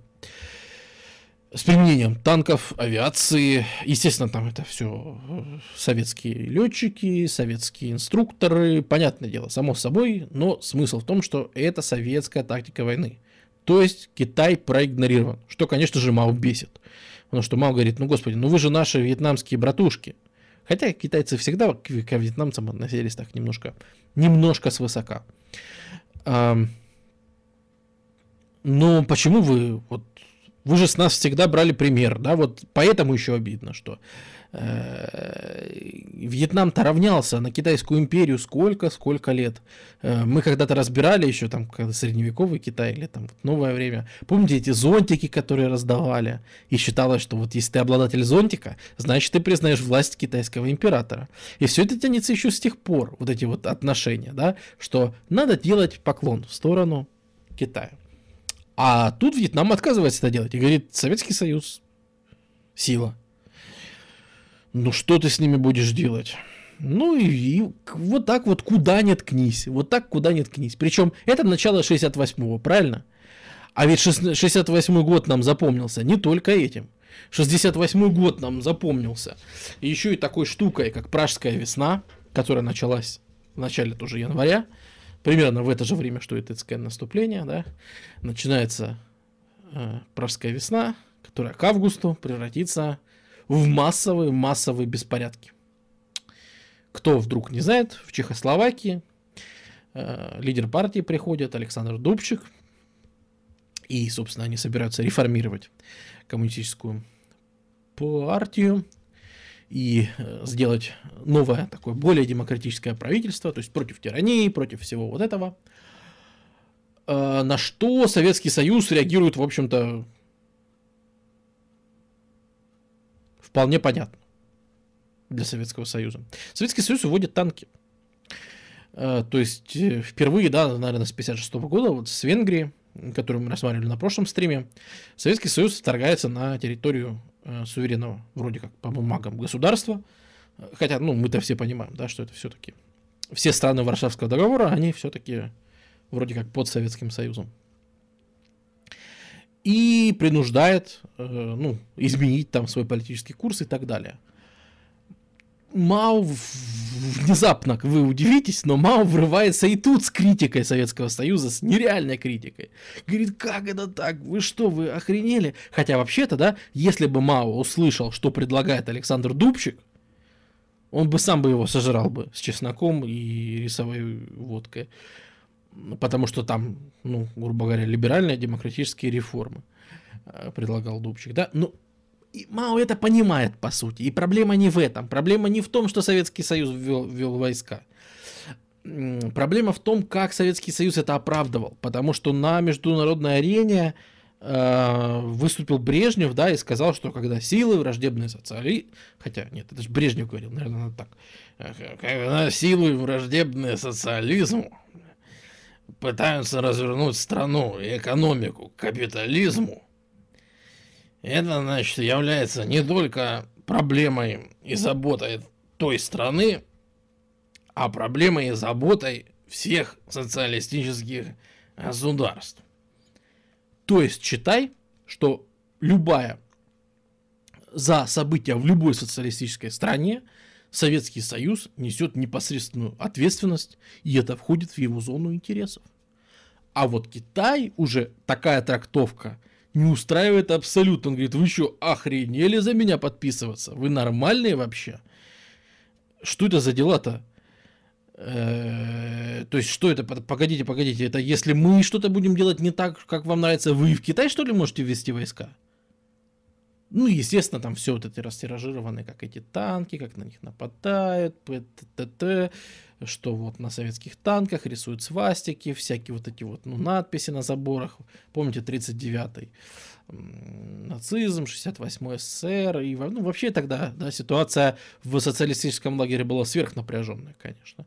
Единственная страна из социалистического лагеря, которая отказалась вводить войска тогда в Чехословакию из просоветских стран, была внезапно Румыния и Чаушеску. Кстати, да, я вспомнил, Мао ездил из-за этого, из-за этого Мао ездил в Румынию и встречался с Чаушеску э, в 71 году, я вспомнил. 100%, вот спрашивали, куда он еще выезжал, вспомнил, в Румынию выезжал. Эм...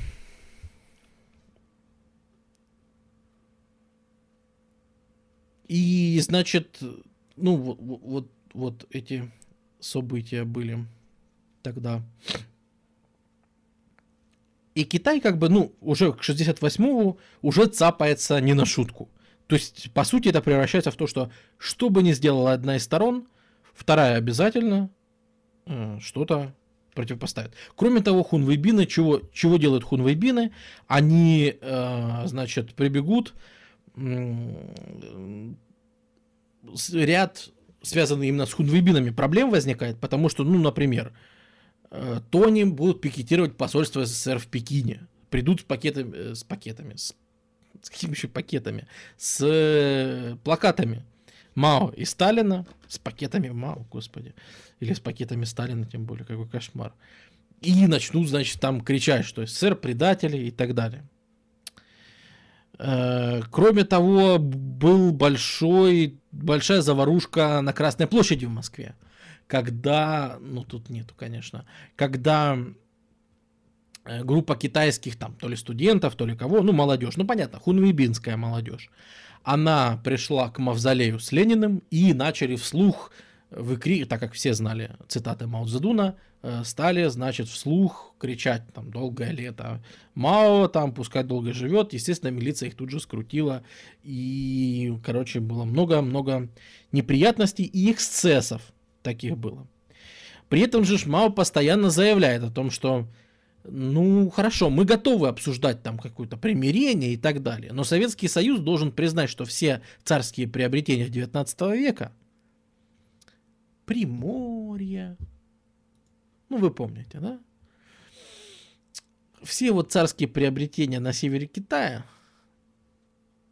ну его тут нету, вот я неправильно это значит признать их незаконными. Естественно, Советский Союз отказывается. Точнее, нет, Советский Союз даже не так. Советский Союз реагирует по-советски, в общем-то. Как только Китай говорит, что вы должны признать э, приобретение Российской империи во время опиумных войн, особенно Второй опиумной войны, незаконными, Советский говорит, Союз говорит, я вас понял, понятно, принято на вооружение, и к границе начинают стаскиваться войска. Потому что, ну, хрен их знает, что они вообще сделают. А, начинает укрепляться граница всячески по, всей длине. Очень протяженная граница была у Китая СССР. Ведь это еще и Казахстан современный, если вы помните. Э, естественно, границы начинают укрепляться. Китай, в Китае тут же появляется настроение, что ага, Значит, вот СССР сговорились с Соединенными Штатами Америки, и теперь, видите, они хотят нас с двух сторон захватить против КНР. Весь мир против нас. Все против нас, бедных китайцев, строят козни. Советский Союз, империалистические США, все, короче, хотят нас взять в клещи. Э, плюс, вы помните, в самой стране вовсю идет э, культурная революция, то есть с управляемостью полный порядок. Нет. Э, то есть, ну и плюс вот этого все. Советский колониализм обвинения. Сегодня Прага, завтра Пекин. И все, что вы себе можете представить. Уже 68 года ну, напряжение очень большое, да, вот это Пражская весна и танки, это август 68-го, и, в общем-то, за осень и зиму 68-го все ужесточается значительно, значительно, в эти дни все становится хуже.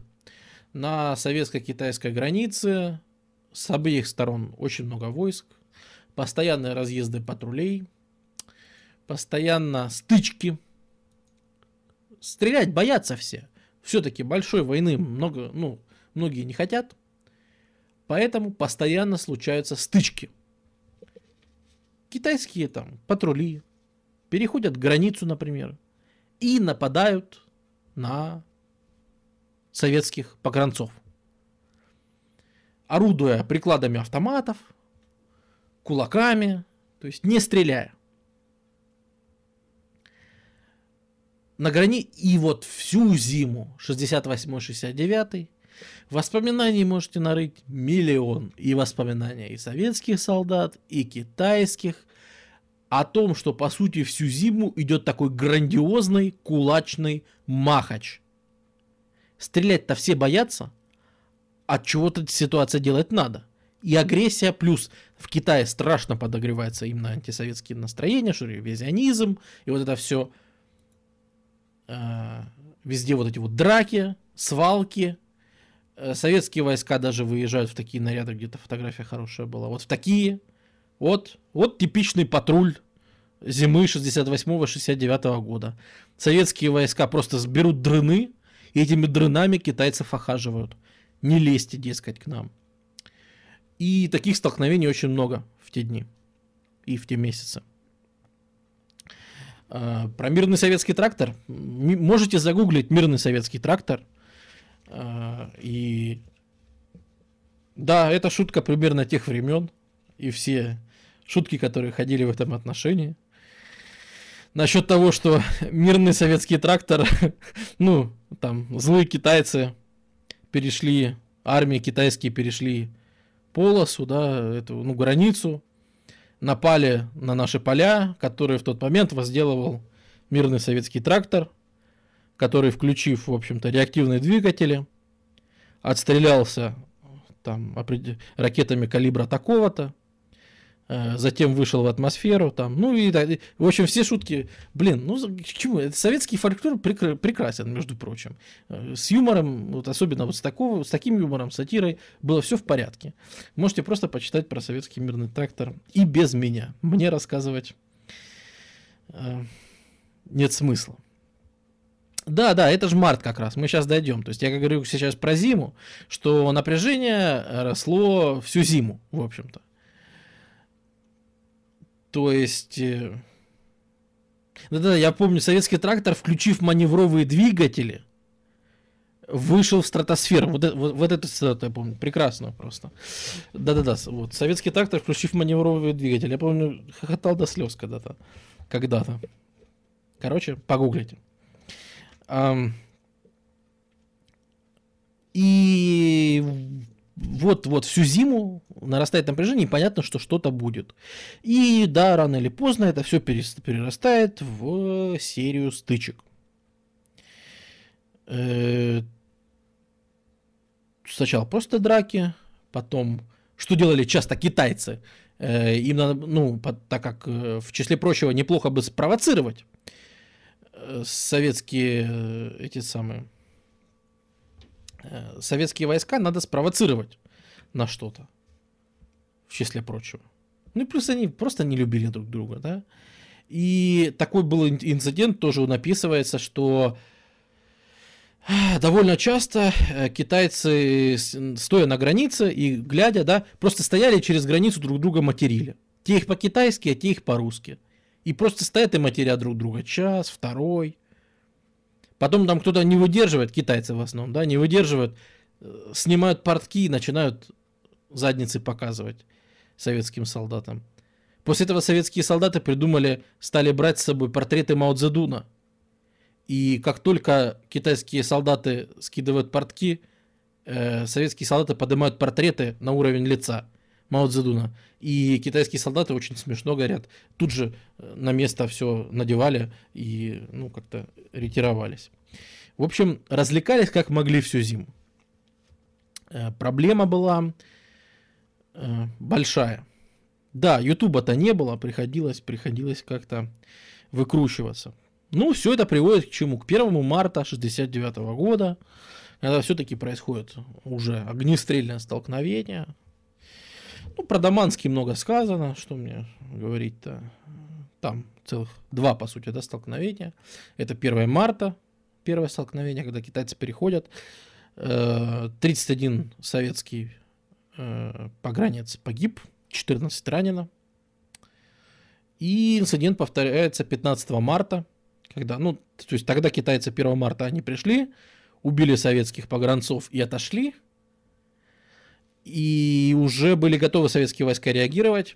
Когда инцидент повторяется 15 марта, можете почитать, что происходит. Э, приходят китайские войска, нападают, а у Советского Союза появляется к тому моменту такая вундервафля, о которой китайцы не знали. Сейчас она, конечно, у всех на слуху. Установка «Град» на тот момент ни разу нигде не применявшийся. И вообще-то секретная. Эм, и она несколько удивила китайцев. Ну, если мы по спискам возьмем, то где-то 800 или 900 китайцев она очень сильно удивила. И раненых сколько неизвестно. То есть 800 или 900 это из совсем удивленных. Ну, а еще, понятно, какое-то количество, которые чуть меньше удивлены были. Э, советские войска тоже пострадали, там около 60 солдат погибло. Ну, то есть серьезные вообще столкновения были. И Мао приказывает по всей стране в этот момент готовиться к войне. Рыть глубоко, строить ато, эти убежища от бомбардировок, и все начинают все копать. Короче, ситуация... Ситуация очень напряженная. Кто побеждает в такой ситуации? Ну, я думаю, вы догадались. А кто еще может победить в такой ситуации? Господа, глядя за всеми этими разборками, советско-китайскими, в американском истеблишменте зреет точка зрения, что, возможно, возможно, пришло время вклиниться в эти советские противоречия, советско-китайские противоречия,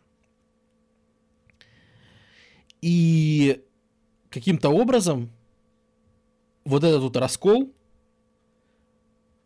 обернуть себе на пользу. Ведь возможность шикарная. Мы сейчас там тонем во Вьетнаме, э, и это прекрасная возможность превратить Вьетнам из поражения в победу. И, собственно, так и будет. Уже с 68-го, уже с того самого Тетского наступления, которое мы упоминали, американцы начинают постепенный вывод войск из Вьетнама. Да, он будет длиться долго, он будет 7 лет длиться. Но они начинают вывод войск из Вьетнама, континент будет все время сокращаться, все следующие 7 лет. И то есть внешне они все делают так, чтобы казалось, что только Вьетнамом они заняты. Только Вьетнамом мы увлечены. И больше никаких забот и проблем у них нету. Они погряз... мы... Да, да, да, мы погрязли во Вьетнаме, у нас нет аутов, все очень плохо, все очень ужасно. ну, как говорится, да, э, почему бы лишний раз не запутать окружающих. В действительности предпринимаются попытки неоднократные навести мосты с Китаем. Какие именно мосты? Э, к власти приходит республиканский президент Никсон э, и его министр иностранных дел Генри Киссинджер, конечно же, э, такие очень значимые и выдающиеся деятели своего времени. И начинается то, что мы сегодня знаем как пинг-понговая дипломатия. А потому что вопрос, а как навести мосты? Ведь мы же такие серьезные противники. Тут империалисты США, тут ярые противники, коммунисты, маоисты в Китае. Как это все свести-то? Как из этого чего-то это, ситуацию-то разрулить? Как вообще передать о том, что мы встретиться хотим обсудить? Мы хотим э, порядок навести,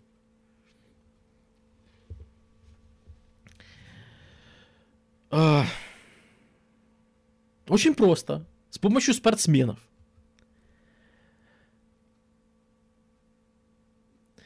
С помощью спортсменов. В спортсменов, в спортивные команды внедряются агенты, задачей американские, задачей которых является на каком-нибудь спортивном турнире, а где вы еще доберетесь до какой-то важной китайской, ну, э, как это сказать, ну, блин, слово-то вылетело, важной китайской делегации. О, до важной китайской делегации. Где вы еще доберетесь? А вот на больших спортивных ивентах. И вот туда внедряются такие э, агенты, у которых задача передать, допустим, письмо, чтобы китайская сторона его приняла и, значит, приняла. Там просто, ну вот пинг-понговая дипломатия, про нее можно почитать отдельно. Это очень смешно, это даже забавно. Точнее, это забавно и это очень даже смешно. Когда э, китайской э, спортивной команде, китайской делегации э, приказывается строго-настрого не иметь никаких контактов с американцами. Никаких. На международной встрече. А у американцев противоположная задача. Любой ценой вступить в контакт с китайцами и передать им требования, сообщения и так далее. И как они друг друга избегали. Там можно включать саундтреки из Бенни Хилла.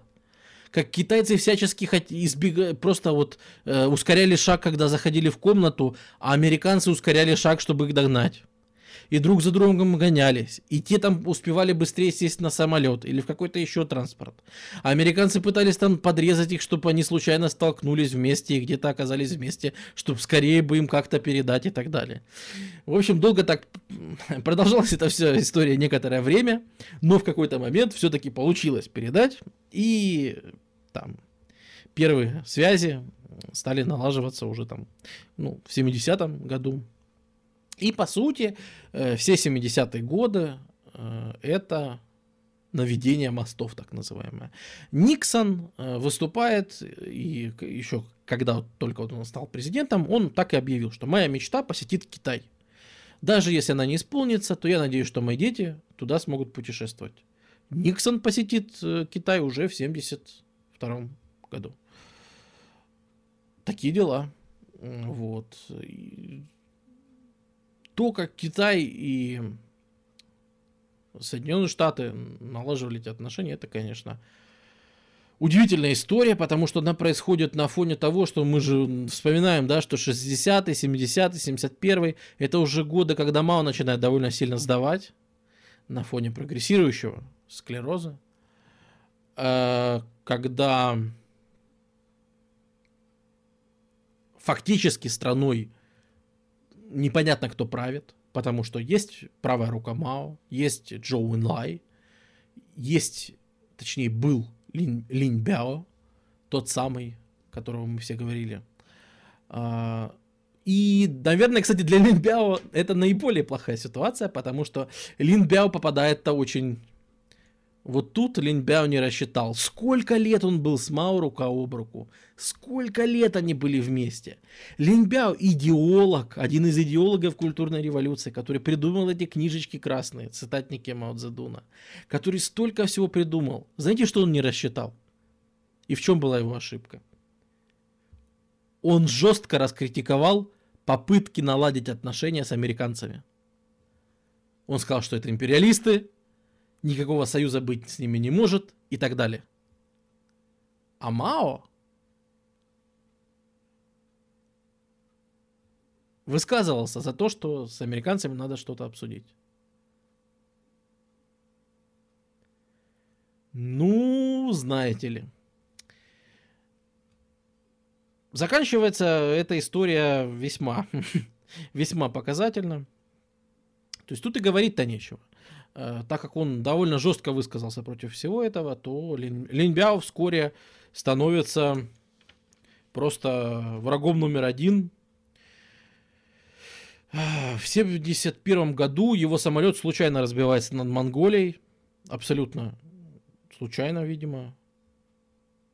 Непонятно, что там произошло. Сразу после его смерти начинается страшная борьба с его, э, скажем так, наследием. Объявляется, что он был секретным конфуцианством, то есть в, секре- в секрете исповедовал конфуцианство, что он был советским симпатизантом, э, что, ну, в общем, что он пытался, планировал захватить власть и устроить в Китае фашизм. Э, и установить диктаторство свое личное. Ну, то есть там, вы понимаете, полный список. Э, все экземпляры Красной книги, в которой есть там, э, он писал, дело в том, что ему принадлежит предисловие к Красной книге. И все вот эти миллионы экземпляров цитатника, в котором предисловие написано линиям Бяо, они изымаются из всех публичных, общественных библиотек и так далее. Ну и, собственно, с ним покончено как раз очень-очень быстро и решительно. Человек всю жизнь вкалывал на Мао и его имидж. Один раз, единственный раз он оказался против. Единственный раз он оказался против. И высказал это. И вот так сурово закончил. Вообще, к 70-м годам Китай подходит к, зна- к знакомой нам тоже проблеме, э, проблеме того, что, ну, к геронтократии, когда все, кто при власти, это все герои, э, ну, как минимум, антияпонского сопротивления, а как максимум еще первой стадии гражданской войны, то есть чуть ли не 20-х, 30-х годов. Э, и они уже все просто старые, им всем сильно за 70 э, тот же Мао Цзэдун, да, 1893 года. И они все примерно такого же возраста. И они начинают естественной смертью умирать один за другим. Не так, как Линбяо в самолете, а у себя в постели. И, например, правая рука, кто должен был править, казалось бы, вечно э, и принять как бы из рук. Планировалось, да, что преемником Мао Цзэдуна будет э, этот самый как его, господи, Джо, э, Джоун Лай. Он умирает за несколько месяцев до смерти Мао Цзэдуна. Вот что ты будешь делать? И срочно надо искать какого-то другого. Мао Цзэдун посылает в провинцию, за кем бы вы думали, за Дэном Сяопином. И стареющий, умирающий Мао Цзэдун говорит, что вообще-то Дэн Сяопин был неплохим управленцем. Пускай возвращается. Тот самый Дэн Сяопин, который чудом спасся от репрессий в культурную революцию. Только потому, что его там смогли прикрыть и так далее. Его возвращают, потому что якобы он что-то там шарил и в 62 году сумел что-то сделать с экономикой. Э, в последние годы, 71 2 3 4 э, роль, собственно, жены Мао Цзэдуна становится просто колоссальной. Она подгребает под себя уже не только культурные вопросы, она подгребает под себя э, ну, практически управление Китаем, хотя там вся партия, конечно же, друг с другом соперничает. Э, есть масса людей, которые претендуют быть преемниками Мао. Но вот его жена выбивается в такие весьма суровые лидеры и сильной фигурой является в эти годы. А Мао все хуже, а Мао все хуже и хуже. Он уже, может быть, даже не совсем понимает, какие там, как, как договариваются. Уже чуть ли не за его спиной договариваются с американцами. Э, будет встреча Дэна Сяопина с американцами и так далее. То есть закладывается фундамент того, что мы сегодня знаем как Кимерика. Вот этот совместный экономический проект, американские технологии, китайское производство – это все закладывается вот в то время. Еще потихоньку, еще совершенно не открыто, еще просто как-то в виде каких-то идей, намека, флера и так далее. Но это все происходит.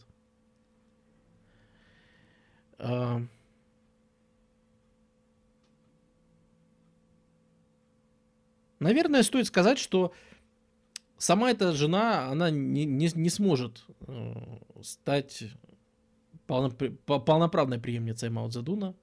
При всей своей власти, как только он умрет, ее весь Китай перестанет воспринимать всерьез. Такого поворота, наверное, она не ожидала. Но действительно, оказалось так, что пока был жив Мао, у нее был статус «жена Мао». А как только он умер, она стала непонятной теткой, которой у многих были претензии. И вот она своей смертью не умрет ее будут судить, ее приговорят впоследствии к смертной казни, э, ее заменят по состоянию здоровья, у нее будет рак горла, по-моему, э, заменят на пожизненное заключение, и она в камере, в одиночке покончит жизнь самоубийством. Но это будет уже в 80-х. Пока что она просто будет арестована и так далее. Э, и Поначалу он будет еще пытаться бороться за власть, потом сдаст позиции в 78-м, победит Дэн Сяопин и так далее. А что же Мао? А что же Мао? Ну, болезнь у него прогрессирует, и в конце концов никто не вечен. Мао Цзэдун, живой-живой бог практически. Где его бы взять?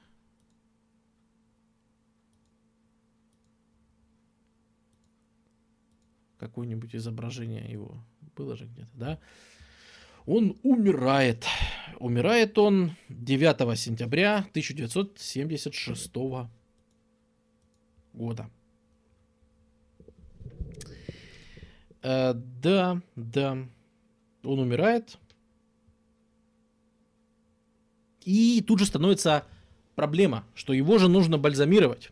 Его же нужно, как Ленина, поместить в мавзолей, и чтобы люди могли почитать, и, ну, чтобы все было прекрасно. При этом ни одного, э, ну то есть у физиологов придворных нет такого опыта, а естественно к, со- к Союзу обращаться никто не будет за помощью. А кроме Союза нигде, наверное, нет таких специалистов по бальзамированию, то есть не к древним же египтянам обращаться в самом деле. И по сути начинается как это экспромт от китайских физиологов. Дальше берем воспоминания главного физиолога Мао Цзэдуна. Цитирую. Мы ввели 22 литра раствора бальзама. Результат был шокирующим. Лицо Мао распухло и стало круглым, как мяч. Шея стала шириной с голову. Кожа сияла, как начищенная, как начищенная сталь. Из пор сочился формальдегид – Уши тоже увеличились и торчали из головы под прямым углом.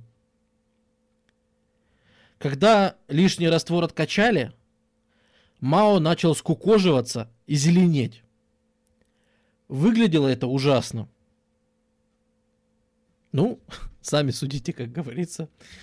В общем, забальзамировать его не то, что прям совсем получилось. Вот. И там первые годы, когда он выставлялся, выглядел он действительно плохонько. Э, на данный момент Мао выглядит прекрасно, лежит румяный, как живой. Э, собственно, проверить возможности нет, но секретом Поли Шинеля является то, что сейчас там лежит кукла, а не забальзамированный Мао.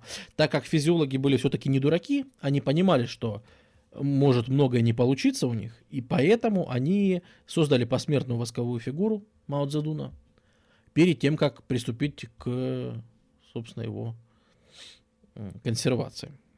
И вот, судя по всему, судя, по, опять же, доказательств нет, но с чего бы вдруг э, зомби Мао стал таким крутым и так хорошо выглядеть?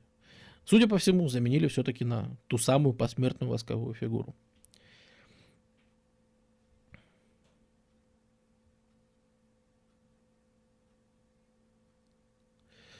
Авадон, а что, они были свободными людьми, нормально прожили, ничего с ними не случилось. Сделали, что смогли. Вот, собственно, книжку, из которой я процитировал, ее э, этот физиолог выпустил в 94 году. Тут нужно понимать, что в партии все-таки у многих были претензии к Мао. Что человек дважды, ну, уж сколько революций этот человек провел в своей жизни, это не пересчитать нужно же понимать, да, что, что было в большом сачке, во что превратилась культурная революция и так далее. То есть его идеи имели такую тенденцию сначала к каким-то э, удивительным мобилизационным свойствам, да, когда он умел поднять многомиллионный, много сот миллионов человек он мог поднять на какие-то свершения. А потом это летело в какую-то в такую совершенно неожиданную сторону. Ну, это талант абсолютный. А, ну, вот такой вот человек. Мао Цзэдун. Вот такой вот Китай был при нем. Что будет после? После будет союз с Америкой. Начнутся реформы Дэн Сяопина. Аккуратные, постепенные. Э, это выльется и в свои протесты, и в протесты новой интеллигенции. И Дэн Сяопин, как человек старой закалки, не погнушается и подавлять их, и достаточно кроваво. И так далее. И вплоть до современных президентов, там вот Ху Цзинтао, да, был прошлый, современный Си Цзиньпинь. Китай существует и меняется все эти годы. Постепенно, постепенно, постепенно. Он еще далеко не закончил свои реформы. Он все еще меняется. Вклад Мао Цзэдуна, ну ведь, смотрите, этот человек сформировал то государство китайское в современных границах, э, все-таки с современной некой структурой. Хотя, да, по факту, по факту, мы можем сказать, что единственный реально успешный период маоистского Китая был с 49 по где-то 57 годы, когда дружба не разлей вода с Советским Союзом и полное его копирование и пользование, ну, собственно, кредитами, субсидиями, специалистами и так далее. А, в эти годы был и рост экономики, и какие-то достижения. Все-таки, если мы возьмем большой скачок, это некий скачок назад. Если мы возьмем культурную революцию, то э, ну, в плане культурном от ее последствий до сих пор не отделался Китай, и отделается ли когда-нибудь непонятно, потому что, ну, в какой-то момент просто прервалась историческая связь. То есть э, все, что мы привыкли считать там памятниками китайского и так далее, все пришлось откапывать и находить заново. А старые запасы и культурный китайский багаж, копившийся тысячелетиями, он просто ушел в прах и в дым.